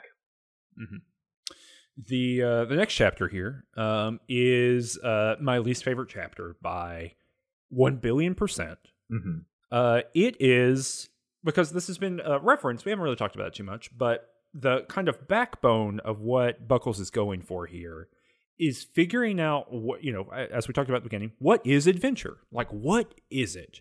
And so, in order to think about it as this kind of um, programmatic phenomenon, right, with a structure to it, Buckles goes to Vladimir Propp's structural analysis of fairy tales. Mm-hmm and I could not care less about anything in the world. you know, Cameron, I thought you would love Russian formalism. Oh, it's awful to me. I, I it's just it's, it's, so far away from what I think is interesting about like aesthetic analysis, which is like um uh, uh here here are some elements and here's how they get restructured into each other and we're going to make sure that we figure out like the nine categories and we're going to fit everything into it. Like I understand why this is helpful and why this is useful. Um, I understand what, how it gives us really big, broad work. You know, I've worked in uh, ap- apocalyptic and melancholic and uh, post-apocalyptic literature before, and and media in a broad sense. That's what I wrote my dissertation on. I believe in like big buckets you can put things in. Like I'm not critical of that in any kind of way, but the way that that uh, Propp's work so often gets used, and unfortunately the way that's being used here is like here are the categories you know here are the boxes does this fit into the box okay doesn't fit in that that box it fits in this box then therefore that's what this thing is right mm-hmm. it's like kind of this math problematization of aesthetic phenomenon that i don't find particularly helpful for myself although i realize why people find it really helpful and productive about talking about broad trends in you know the world um unfortunately i think that that that Buckles makes the move that I'm I'm really not interested in, which is treating fairy tales as kind of a and, and the structural categories as kind of an ahistorical phenomenon. Like this is all fairy tales as opposed to this is fairy tales as they have developed in a very particular kind of historical trajectory. Mm-hmm. Um, unfortunately, I mean, I think if if Aarseth is right about an ahistorical quality to this dissertation, then this is the place where that claim would be correct. I think. Mm. Um, I, am really, I, I'm really disappointed in this chapter in a broad sense. Yeah, uh, t- to my mind, it almost feels well. Part of it, part of it happens at least because uh, Buckles is correct in that walking through a situation in, in adventure can feel like walking through a situation in a folk tale. Like you have mm, walked yeah. into the room with the dwarf that is throwing axes at you. What do you do? um, uh, but and also I think you know uh, uh, to gesture back toward the fact that what do I use to talk about these things? I, I think that there is maybe I, I, can see why the connection gets made, but I agree with you in that I don't think it's the most helpful uh, mode of analysis for what's happening in adventure. Um, yeah, absolutely. I mean, yeah, you're right. Like um, she is scrounging for tools to apply to this thing to make it legible to her literary studies department. Mm-hmm. Right. And this is a heuristic and a tool that allows you to do that. It allows you to uh, make comparative claims with the rest of literature. And I think that's kind of what's going on in the, um, you know, the comparative to Amadis of Gaul and all that stuff too, yeah. right? It's, this fits within what you are familiar with literary studies people i promise. Let me do this work. So like i have an infinite amount of empathy and i understand exactly why this happens. I just don't think the analysis produces much for me. Mm-hmm. um, but but yeah you're 100% right that like this is here for a reason and it is a reason that has to do with the structure of academia as much as it has to do with like this actually being helpful for her. Oh uh, one other thing here actually that ties into her larger argument as well because folk tales and fairy tales tend to be very moralistic, uh, this is a way in which games, to touch again on an earlier thing that you mentioned, the ways that uh, adventure specifically uh, just like untethers itself from a moral universe. uh, mm-hmm. because you know when you listen to a folk tale um, or a fairy tale, there's usually some implicit moral, some sometimes explicit, but usually some sort of implicit moral at the end, right? About yeah, don't like, go into the woods, right? Exactly that sort of thing. um, whereas uh, here in and this also touches on something that you mentioned earlier because this is the point where she mentions uh, the woman who wanted to cage the dwarf and then got into like this like long philosophical discussion with uh, the person who might be a uh, who is referred to as her play partner. So play um, partner, okay. Yeah, I don't know. We don't know who that is. This is the other interesting thing that I would be fascinated to learn more about is that Buckles seems to have been like, uh, and this is also in that interview on Internet Archive, like watching people. She just sat and watched people play this game, and not just adults, but like children. Right? She was like sitting and watching people and taking notes. It seems like.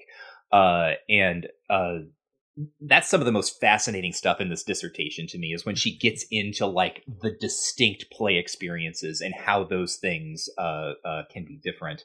Uh, but yeah, this, I think, oh, I think just about that, I think that we've gotten past it. I didn't make a note about it, but at one point she talks about the difference in play experience because she says that you you know you can get from point A to point you know Z wherever she's talking about in nine moves in the game, but she says you know, I sat and watched someone do it and it took him 36 moves to get there, you know, and, and she's using that to think about this kind of trial and error empirical process thing going on.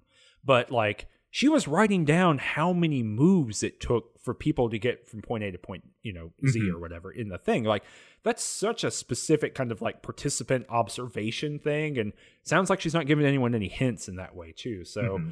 Uh, yeah, there's some IRB questions I think about this. I think about this dissertation that did not matter maybe as much in 1985, but yeah, there's a fascinating kind of like social sciencey element to this that um, really backs up a lot of the argument. Mm-hmm uh, yeah, so uh, th- that's you know one of the reasons why I think because uh, Propp's analysis of folk tales is also very much like these are about teaching like peasant children not to go into the woods. Uh, mm. But what is adventure teaching you? Uh, and what she finds is that people kind of import their own moral frameworks into the game, and so that's why we get this woman who thinks she basically wants she does not want to hurt things that she finds in the cave, and so she's trying to cage the dwarf. Mm-hmm. And she says, I think, is this the chapter where she says, because she talks about uh, watching these people play a few different times. I, I didn't write a note down, but I, I, think this is the chapter where she says that only one of the people that she watched approached it just purely as a game. Yes. Like you would approach Sudoku or whatever. And so uh, you know, would try every option agnostic of morals because he had no moral framework that he was applying to the game. You know, it's just pure experimental space. Yes. Uh, so yeah, this is on page uh, 126 where she talks about uh, yeah, all, only one player came in and approached it as just like a game or a puzzle to be solved. All other players assumed that the game had some sort of moral logic to them and uh, or had some sort of moral logic to it and that there would be consequences for you know example like taking something that was obviously not yours or killing a dwarf or whatever um, but mm-hmm. she said and this is also interesting uh, she said notably all of them as they played uh, became less morally freighted and more uh, sort of ludic and game like in their interactions. After it, like everyone eventually figured out, oh, the game is not judging me morally, and I can do whatever I want. Mm-hmm. There's a whenever this comes up, I always think about this conversation I had with um, a, a, friend of mine who plays games. Uh, is a, a, a developer, uh, a, web developer, I guess, in, in a broad sense. And uh, we were having a conversation about Hugo's House of Horrors, favorite favorite game of mine from way back, an, an adventure game. And in that game, there's a puzzle that you can solve uh, that you have to solve in order to get through the game where there's a dog and if you go onto the screen uh, the dog will just come and attack you mm-hmm. and you're you're a little hugo and you don't want to get attacked by a dog so you have to go get some meat from the kitchen you have to throw it in the backyard you know and then the dog runs and gets the meat and you can go through the screen. Um, but the dog can eat the meat and you cannot make it through the screen. So they, the the developer had to make it uh, uh, re- repeatable. So mm-hmm. you can always go to the the the room get the meat throw it in there dog eats it. And you can try it again and again. And you get points. This is a you know from the era where all games had scores for some reason. Uh, you know very very early sierra style in that way. And so uh, my, my friend uh, told me the story about like as a kid being so excited about this because you could just rack up the points forever.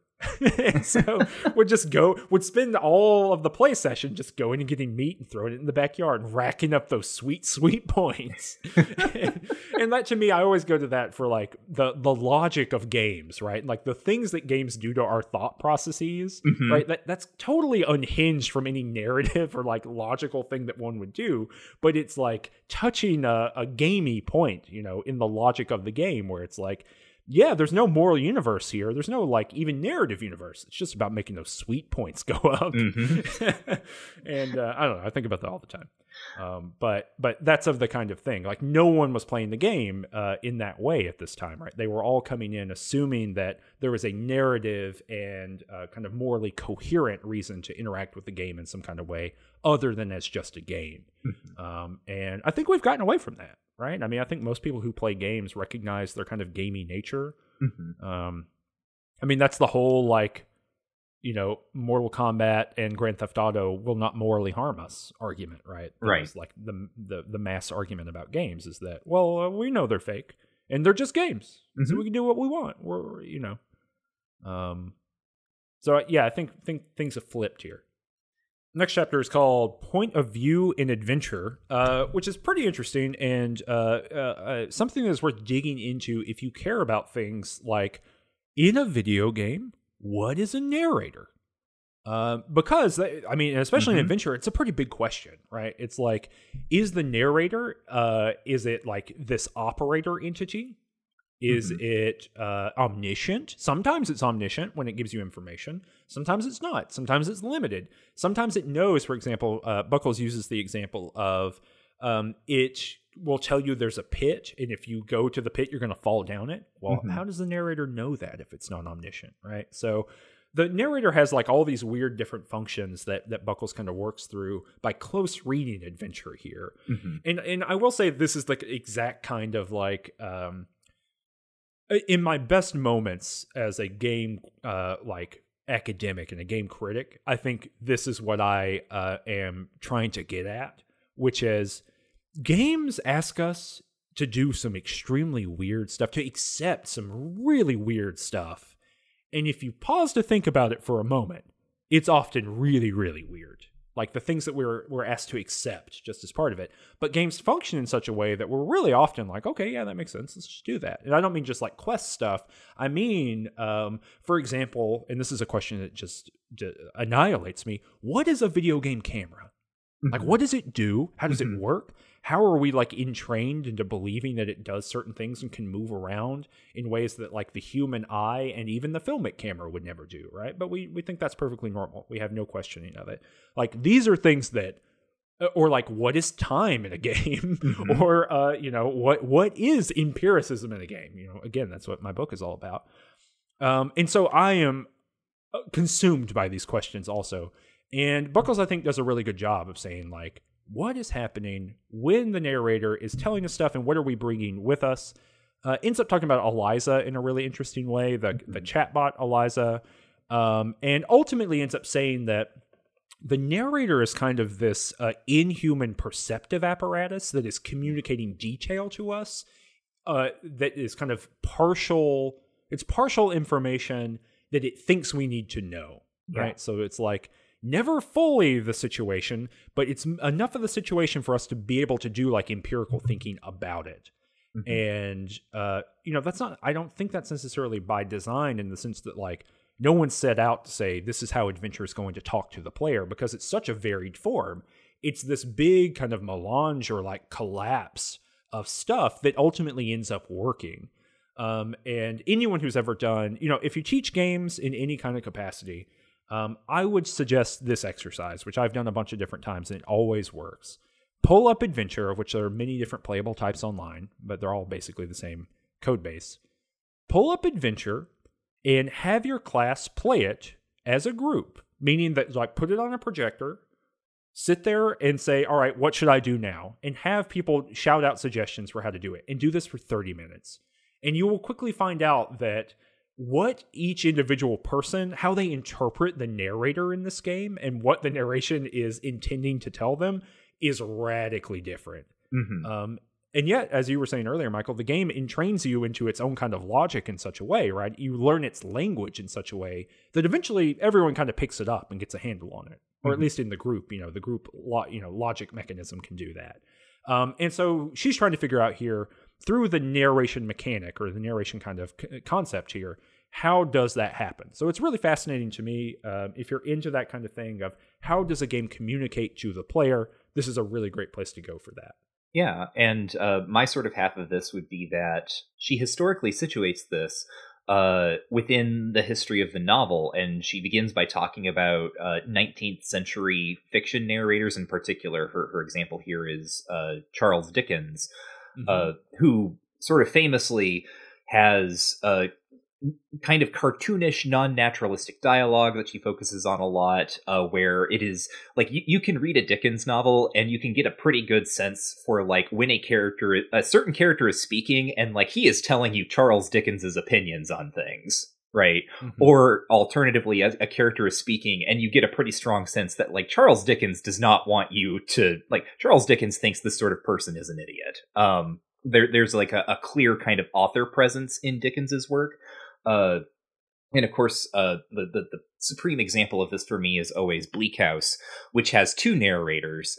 Uh, and it's really fascinating because one of them is a young woman and she's a first person narrator, and her chapters alternate with a third person narrator who is omniscient, and the two narrators know each other and refer to each other in their respective chapters, even though the omniscient narrator is never a specific character but like the first person narrator will mention like having uh, talked with like the other person. It's it's like fascinating and bizarre. Uh, but then uh, she kind of traces this history up through kind of the development of the of the modernist novel, uh, and particularly through Henry James, who has very different ideas uh, on how narrative should work in a novel and how narrators as a function of fiction should work. Uh, in particular, like the, the thing that James is big about is like the narrator as a person should not be like you should not be reading it and be like, oh, that's some classic Charles Dickens. Uh, mm. like the narrator as a personality needs to disappear so that they are kind of almost a transparent screen between the reader and uh, like the the inner monologue of the characters or what have you. And of course this is you know james kind of at the at the beginning of uh you know pioneering stream of consciousness techniques and things like that. Uh but she takes this entire history and then she's like and now we have adventure which uh just like torpedoes whatever progression James was trying to work on the function of the narrator, uh, because there's no way to deny that the narrator of adventure is in some way a, a sort of like pseudo character that you have to learn to interact with. Yeah. So the uh, yeah I, I i i didn't really know any of this about like henry james's like philosophy of narration. Mm-hmm. uh and so i thought it was really funny like to put the two things i know about henry james in my head which is now this and then ghost stories mm-hmm. i love the idea that henry james is like okay we got to get rid of the narrator as like this other thing. It's only got to be character perspective. Mm-hmm. great. What's difficult for people to get a handle on? Ghosts. Okay good. Here we go well, and that's see that's the Jamesian ghost story is because he works so hard to like uh, eliminate the distance between what the reader is reading and sort of like the actual like psychology of the character uh, is that you never know. When a, when a ghost shows up in a Jamesian ghost story it's never clear if it's like psychological projection or if they've actually seen a ghost. Like you can't make a call on it. It's uh I don't yeah. know. But that's a different podcast I guess Well, uh, that kind of shows up in our Just King Things episode on The Shining. Mm-hmm. So if you want to go check that out, you can go to Just King Things. Just Google it, I guess. I didn't. I didn't make a short URL. By the way, the short URL for uh, for this show, if you're curious curious about it, is purideology.biz. Yeah, purideology.biz. So, I forgot about that. yeah, me too. I forgot about it the other day, and I thought I'm paying for this. We need to talk about it more. Um, uh, yeah. So the last chapter, you know, and this this is in pretty, I think, typical dissertation mode. Like we get a last chapter and that's it. Mm-hmm. Things over. Um, following my dictum that no book should have a conclusion. no, no reason for it. Get these things out of here. No conclusions. Um, but uh, yeah, chapter seven is on reader response, and I uh, unfortunately I'm going to make you talk about this, Michael. Reader response being a huge thing in the 1980s, and I guess it's uh, an important kind of part of the the bones and the structure of literary analysis still, mm-hmm. but uh, it was the it was the hot new thing in the the 80s. Yeah. Uh, I mean, so you know, reader response theory and reader response criticism uh, is a, as you said, a, a, kind of mode of literary scholarship and analysis that comes around in, in the 70s and 80s, uh, kind of simultaneous with the rise of uh, post structuralism and Derrida and all this. Uh, and in some ways, uh, and this is like not something that I can point to in a book uh, where other people have made this claim, but to me, it, it has always seemed like uh, what happens when new criticism meets theory uh, because new criticism is this older mode where it's like, oh, you should just you know look at the text on the page and read it closely and ignore all of the things that maybe the author said that the poem was about, or all of the political things the author might have done, the political positions they might have had, uh, their opinions on maybe I don't know segregation in the South. Uh, just don't don't bother looking at those and using those to interpret what is going on in in a poem. Um, which is to say uh, I do think close reading is very helpful, but also like new criticism as as kind of this uh, metastasization of close reading comes about under very particular political circumstances. Yeah, read the. It's called the what? The making of Faulkner's reputation. Yeah, I think about, something like it's that. It's about the the formation of new criticism in the in the American Academy, which is actually quite different than how it formed in Europe. Mm-hmm. Um, and it's a kind of the, they formed at the same time in different contexts, but the the U.S. version of it is very much tied up in uh, kind of questions of race and um, how much political weight we have to give to the words of an author. Mm-hmm. Um, so yeah, I think it's called "The Making of Faulkner's Reputation." It's a I had to read it in undergrad. It's a fascinating book. Yeah. Um, that's about like why did why did it appear? Why did new criticism appear? But mm-hmm. anyway, sorry. Uh, so uh, to you know trace the genealogy a little bit further, uh, reader response re- criticism uh, to me has always seemed like what happens to new criticism, which tends to treat uh, the the poetic or aesthetic object as like hermetically sealed or kind of wholly self-contained. Uh, what happens when you crack that open just a little bit, because what reader response criticism is sort of fascinated by is the fact that two people can read the same poem and have two entirely different interpretations of it uh, like fundamentally that's just you know where we can start. Uh, and reader response uh, theory is kind of like okay so how do we conceive of the reader's place in the meaning making process?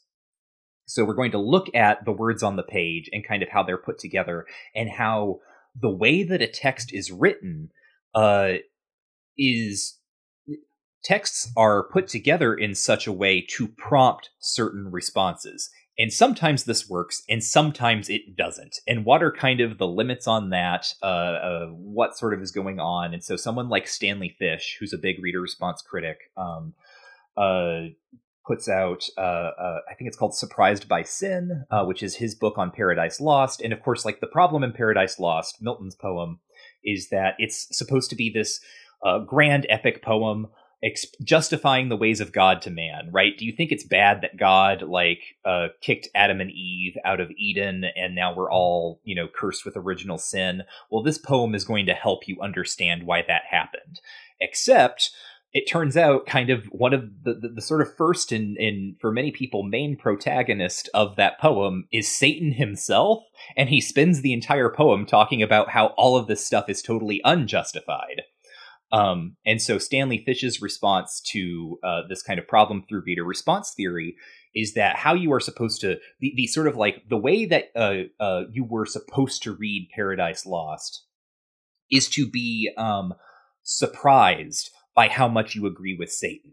And to allow that surprise to kind of bring you to read uh, more and more sympathetically Satan's side of things until the point in the poem where God gets reasserted right that there's a kind of there's mm-hmm. supposed to be almost a, a, a sort of like religious effect you're supposed to have uh, a, as a reader um, or a, a, religious experience or a kind of theological kind of experience uh, aesthetic theological experience um, in another mode uh, we have people like umberto eco who uh, uh, talks about like the open work which is that you know the work of everything can be constantly reinterpreted always, right? The work does not close. You can never finalize interpretation. There is always kind of more reading to be done. Uh, and he also talks about, you know, texts as lazy machines. Uh, so this is the part of reader response where um, there are things in a book that you're just never going to hear about or there are th- there are things that are going to be referenced that you're never going to see on the page, and uh, basically all texts are made up of uh, huge blank spots that we just kind of cognitively paper over as a matter of moving through a narrative. Um, mm-hmm. And so this is what reader response theory theory is interested in: is how do texts work on readers? How do they solicit kind of reader input in ways that you know pr- prior to computers um, you know how do how do they solicit kind of your belief and your input and and uh, how does that factor into the larger uh, formation of what Fish would call an interpretive community, right? A group of people who all kind of look at a text or a series of texts and basically agree on how to read them and why. Have you ever done the uh, like the Stanley Fish like partial poem experiment? I have not, but actually I should probably do that uh, in the fall. That would be interesting. Yeah, I don't know. So uh, if, if you're not familiar with it, uh, Stanley Fish uses this anecdote a few different times, right? Um, mm-hmm. And it's it's kind of credited as being one of the things that spurs him, or at least the way he tells the story, you know, partially spurs him to think through questions of reader response, which is that you come into a classroom, and I think this actually happens to him, right? Um, historically, at some point, probably in the '60s, mm-hmm. you come you come in and there's a chalkboard. Okay, so that dates when this happens, and someone in the previous class is like written a poem, you know, some lines of a poem up on the chalkboard, and like part of it's been erased, right? Um, and then like Fish sits with his classroom, and they try to figure out what the hell is going on, mm-hmm. right? like interpret the poem, mm-hmm. and maybe even the full poem is there. I don't remember. I've I've been told this story a few different ways. Um, and so by by doing that, it kind of reveals that exactly like you're saying, his his big one of his big key terms is uh, interpretive communities, right? Um, by looking at this fragment completely removed from any kind of context and then interpreting it, you end up uh, getting, um, you know, the kind of vibe from the community uh, about what they think this thing means, and you're able to kind of piece together what uh, the community uh, believes about X, Y, Z. Mm-hmm. Um, you know, you, you, get this kind of uh, consensus reading, or you can get to a consensus reading of something that is so wholly divorced from whatever its original context is. Mm-hmm. Um, I've, I, in in undergrad, I was in like multiple classes where this happened, and sometimes it totally works, and like you get an interpretive community, and sometimes uh, it is such a dud that it goes nowhere. And that like there's not enough like playfulness quite literally within the community in order to take that seriously. Mm-hmm. and now you end up with a with uh, this even weirder thing where like someone can just google it immediately right?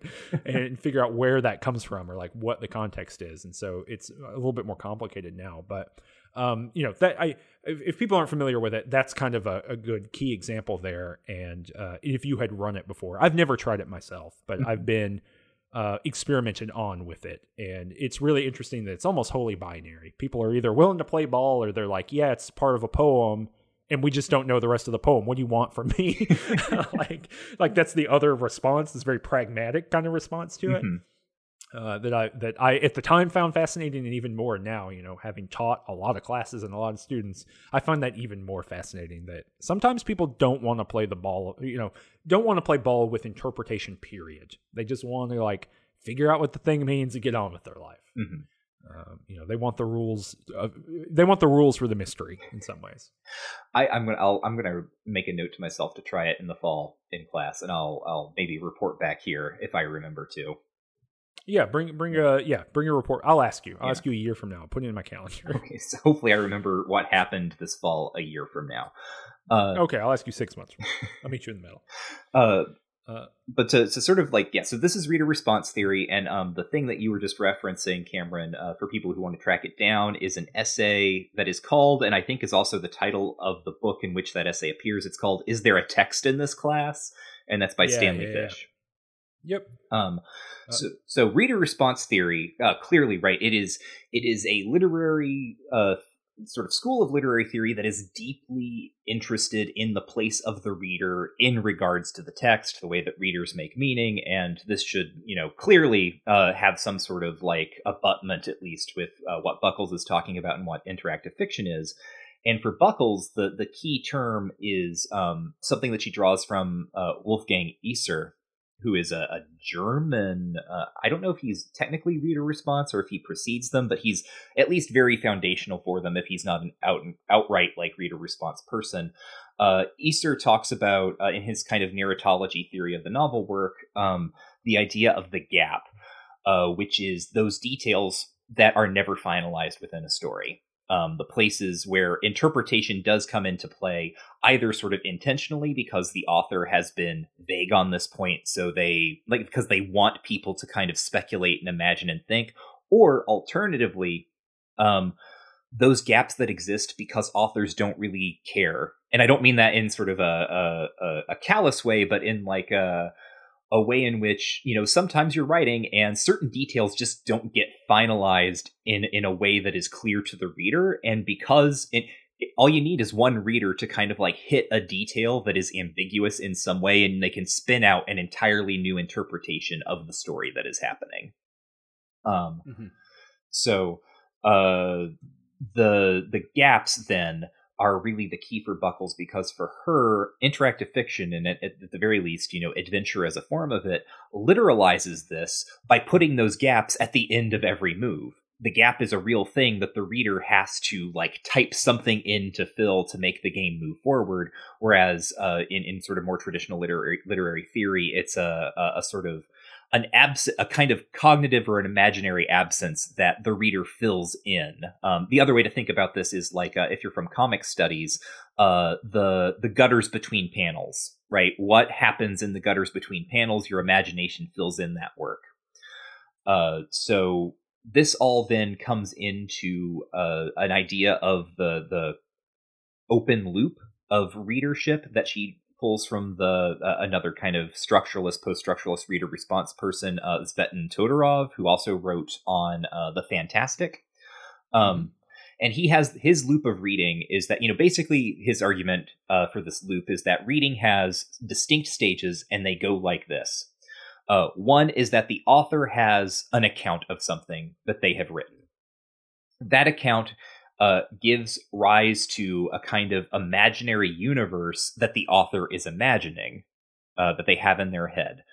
Uh, this, oh, these two things together, right? These two steps, uh, sort of allow the reader to come in and use the author's account to generate their own imaginary version of that universe. Uh, their own kind of like internal uh, tracking of what is happening in a narrative, what is happening in a story. And then that can give rise to what uh, Todorov calls the reader's account, which is to say, uh, you know, the author will tell you what happens in the story is one thing, the reader will tell you something else. And so, uh, how do you get to these two dis- distinctions? It's because of that open loop of, uh, you know, these four steps. Uh, for Buckles, uh, IF's big kind of uh, innovation here is that it closes the loop. So the author has kind of their account, their writing, and kind of their imaginary universe. And then uh, that links up with the reader's imaginary universe, which is also called for Buckles the supra story, which is like one of the most fascinating things in, in this uh, dissertation. Uh, that supra story gives rise to the reader's account, which is to say, so the reader has their imaginary version of what's going on in the world, their kind of picture of the world of this fiction. Uh, then their account, which is to say their own kind of rational catalog of how this world works and like what they can do in it and what they're getting ready to do. And uh, the next step then is that the reader provides text or input uh, back into the author's imaginary universe, back into the author's account, and uh, the cycle perpetuates itself in that way. Does that seem accurate, Cameron? Yeah, um, I, you know, and for people who are kind of like in the games world, what what is really interesting to me about this like kind of super story um, distinction here is that you know the privileging the super story is the is what happened when new games journalism appeared, right? Mm-hmm. And it like thinking through the actual realities of the supra story um, is uh, like the big innovation, I would say, in like games essays and games writing broadly in the world, which is that the experience of the moment by moment, um, the kind of uh, uh, existential quality of doing of going through the same story that everyone else is going through, but having your own kind of phenomenological or experiential form to that that that constitutes like its own thing in the world and then communicating to that to other people actually has value Mm-hmm. um, and so yeah i think super story is really helpful there um, heuristically and it gets at something different than uh, say like plot narrative story distinctions in literary studies i think that i think super story i don't know if it's like the most uh, uh, you know beautiful term i've ever seen you know i don't look at it and go haha Mhm. oh my gosh Yeah. but uh, I do think like the definition of it and what it is is is pretty helpful. I'm, I mean, I'm I'm definitely going to engage with this, especially because it's kind of like a lower level theory idea. By which I mean that like the the the narrative as experienced by a human being is obviously like something that everyone is talking about all the time and writing about games, but having a keyword for it is really helpful. I think so. Super story is where it's at. Yeah, and just to give you to maybe make this a little more clear, if if uh, you wanted that, uh, listener, uh, the thing where like the the player did not want to harm things in the cave, and so she wanted to put the dwarf in a bird cage. That is an example of the super story, right? The the the imaginary or phenomenological way that that player interacted with adventure was, oh, this game like I don't one. I think this game might judge me for being a bad person, and I don't want to be a bad person. And so, uh, the super story, uh, one of the terms that I used in my notes actually, because of well, of course I did, right? Uh, psychoanalysis, but it's like an explanatory fantasy for uh, the ways that Yeah. things are happening. so another example. Um, she, this is another player we haven't talked about, but Buckles mentions them. Uh, they are actually they were actually a spelunker or had at least you know cave exploration experience, and this meant that they would play the game according to the rules of spelunking.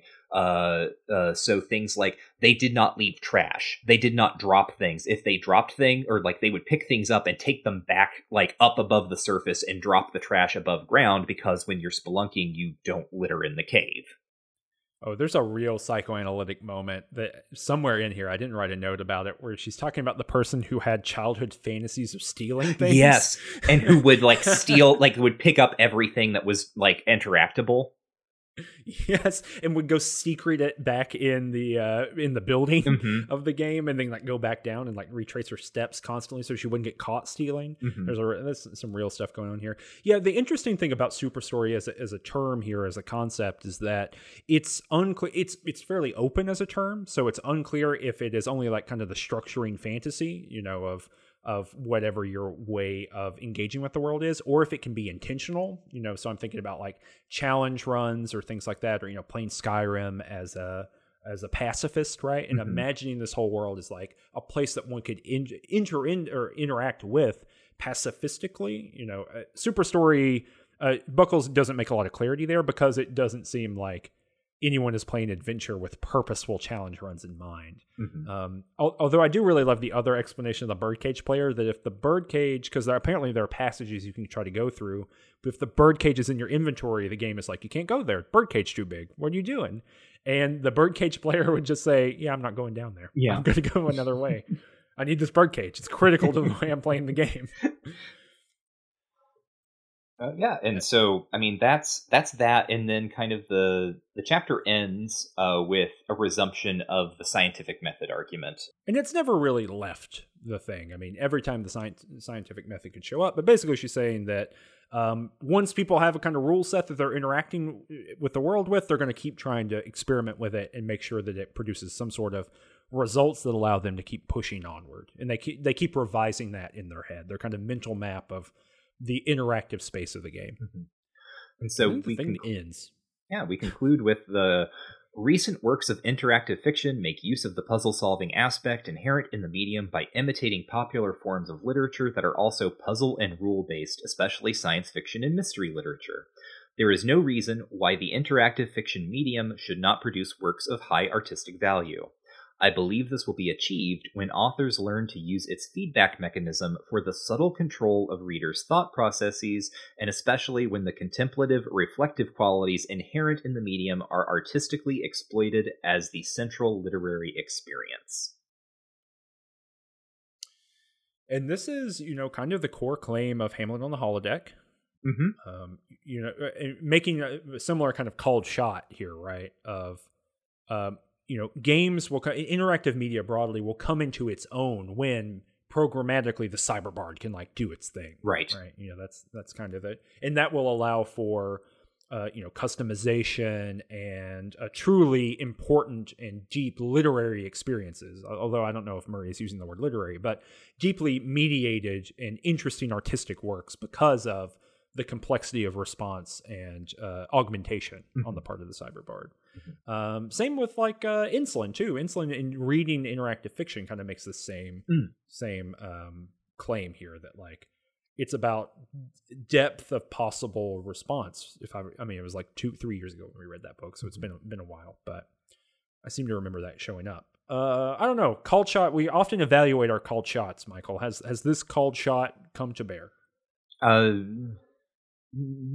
sort of. Are you being manipulated? Yeah. Are you are you uh is is the the feedback mechanism subtly controlling your thought processes? Well, I mean, I'm going to say as someone who is uh, one uh I don't write interactive fiction uh, by the definition that Buckles uh, uses because I haven't uh, I haven't released, I guess, anything that would use a parser.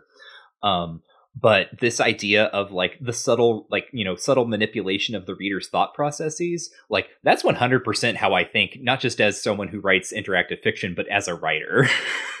so, yeah, uh, I think it, it sounds very uh, uh, you know ominous but it is kind of like put, for me putting together certain sentences or how trying to figure out how things are going to fork and twine is a thousand percent me being like okay what do i want the player to think is happening versus what i am actually doing mm-hmm. um so there is that uh but what i think is kind of interesting is yeah, you know, listener, you may may be wondering about this ending bit about IF being contemplative and reflective.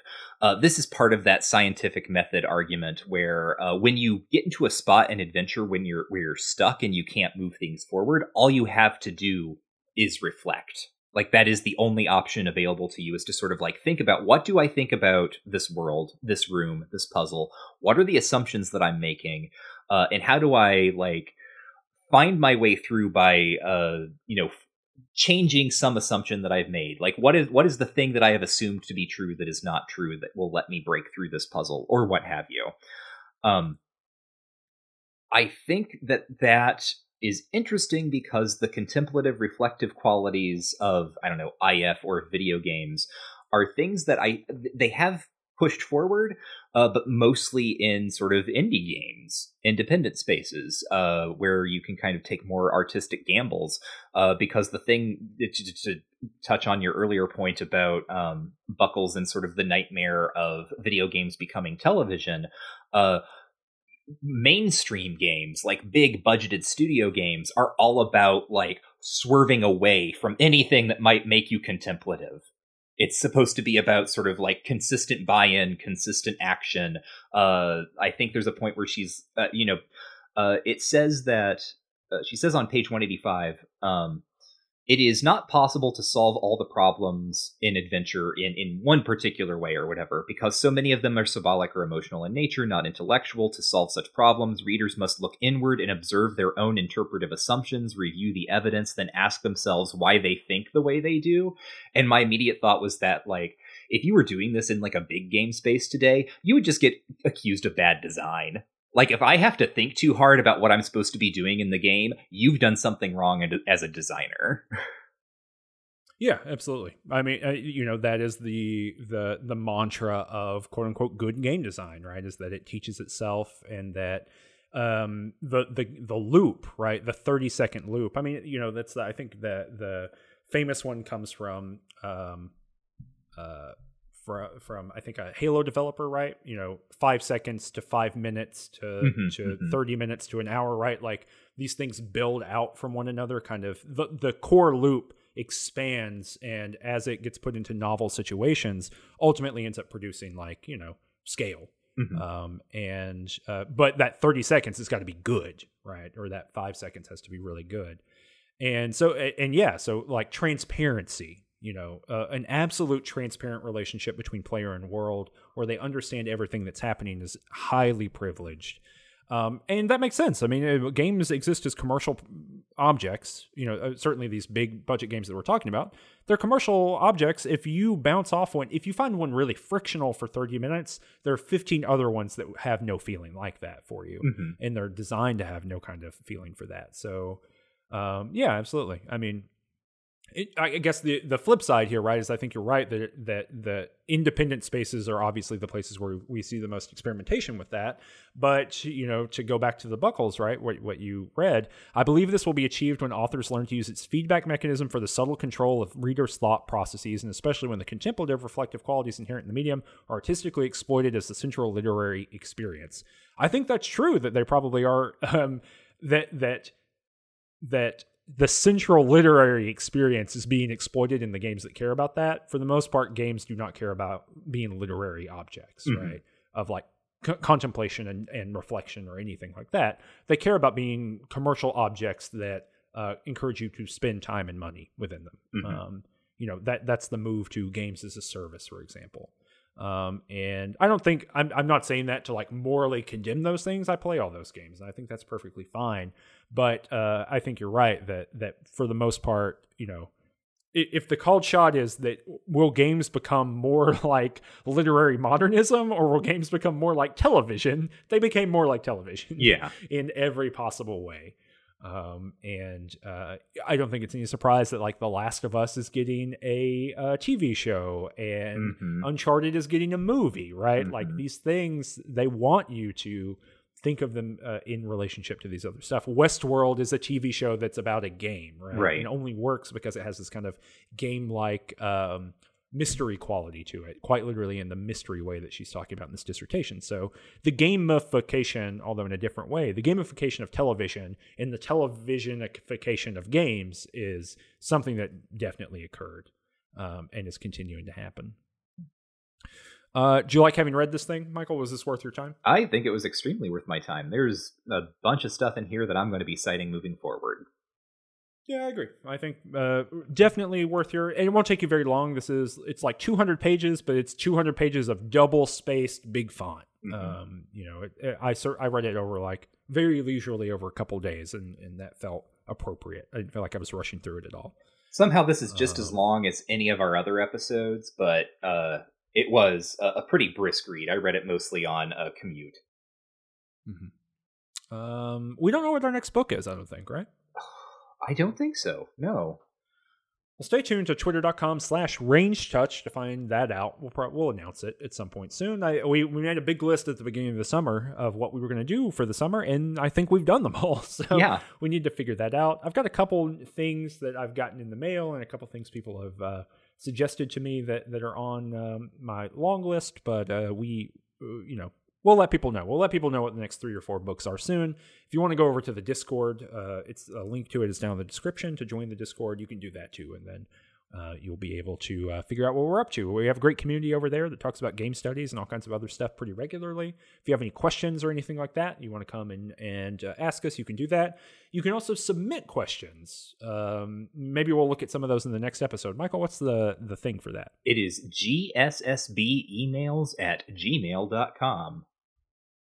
There you go. Mhm. Um, we'll be back in a month with another episode. Michael, am I forgetting anything? Uh, I wanted to plug something actually really quick. Oh, please do. Yeah, yeah, yeah. Uh, so if you're listening to this, and especially if you're listening to this episode, and you are interested in hearing more uh, of me for some reason talking about intersections of games and literature, very recently I was a guest uh, on uh, J- James Howell's Delta Head podcast. Uh, you can find that on Twitter at uh, Delta Head Media, um, and that is a podcast where uh, James and a and a, a guest discuss how poems interact with games really is is just the basic conceit. It's very cool and i came on to talk about uh uh, the poem "The Listeners" by Walter de la Mare and Aemilia Lanyer's uh, country house poem "A Description of Cookham," uh, in relation to the game Gone Home, thinking about the ways that uh, games and poems both use space to inscribe and describe uh, narrative and intimacy. Interesting. Mm-hmm. Cameron, out Cameron. It'll- known poetry hater. Cameron, you heard ha- you heard Yeah. that silence. Yeah, it's not really uh, poetry. You know what? I like Gone Home though, so maybe maybe I can you know I can meet you in the middle there. Uh, and that's out already, right? Yes, no, that's out uh, already. Um, it was out earlier this well, earlier this week as of this recording. So Delta Head Media on Twitter, you can find it there. Check it out. Um, it was a good conversation, and if you liked this, you might like that. I hope you do. Uh, I I also have a plug. I think I forgot to plug it on the past few episodes, but the uh, science fiction film and television issue that I alluded to earlier in the episode. A lot of illusions I'm talking about here at the end of the episode, but um, I co-edited uh, uh this issue, and uh, it's about science fiction and games, and uh, a lot of really cool articles in it. We got some stuff about. I'm, I'm just this is off the dome so this is not exhaustive, but we got some stuff about 2001 in space and games. There's a piece on um, Iain M. Banks in the Culture series and Player of Games. There is a piece on Star Wars and the Star Wars role playing game and the the kind of criticality of the Star Wars role playing game to Star Wars Star Wars canon now in the films which is really interesting. Uh, there's a piece on existence and the X Files. Or no, I'm sorry, uh, existence and Star Trek and like moral panicky kind of stuff. Uh, there's one on citizen science um, and citizen science games, and there might be another one that I'm forgetting. I, am so sorry if I'm forgetting um, uh, anyone's who's in there. Uh, the other thing that I, that I want to mention, I've mentioned this everywhere, I think, but I, I believe it should still be available. Is that um, we did a bunch of interviews with um, Darshana and I did a bunch of interviews with practitioners. So uh, uh, we interviewed uh, uh Meghna Jayanth, we interviewed uh, Austin Walker, we interviewed Ruth Booth, and then Souvik uh, Mukherjee. Um, uh, Souvik is, is an academic, so not quite in the same space, but we just interviewed them about like what is the relationship between science fiction and games. So you can read a lot of cool designers and people who are really reflective um, about what how these things relate to one another. You can read their straight up unvarnished thoughts about how that happens. Um, and with Souvik, we get into kind of specific game genres and talking about. Um, uh, you know the relationship between the post-colonial and science fiction and how those things work and how that gets replicated in games. So it's a really fascinating issue. Those interviews are um, open access right now. I encourage you to go and download them immediately. They won't be open access forever but uh, right now they are. So you should go and download them. Well michael where can people find you on the internet? Well you can find me on uh, twitter.com at warren is dead you can find me at C. Kunzelman, and uh, we'll be back in a month with another episode. What's the catchphrase? We already said it once. Don't make us say it again. Oh no, we're saying it again. Folks, the social is predicated upon its exclusions.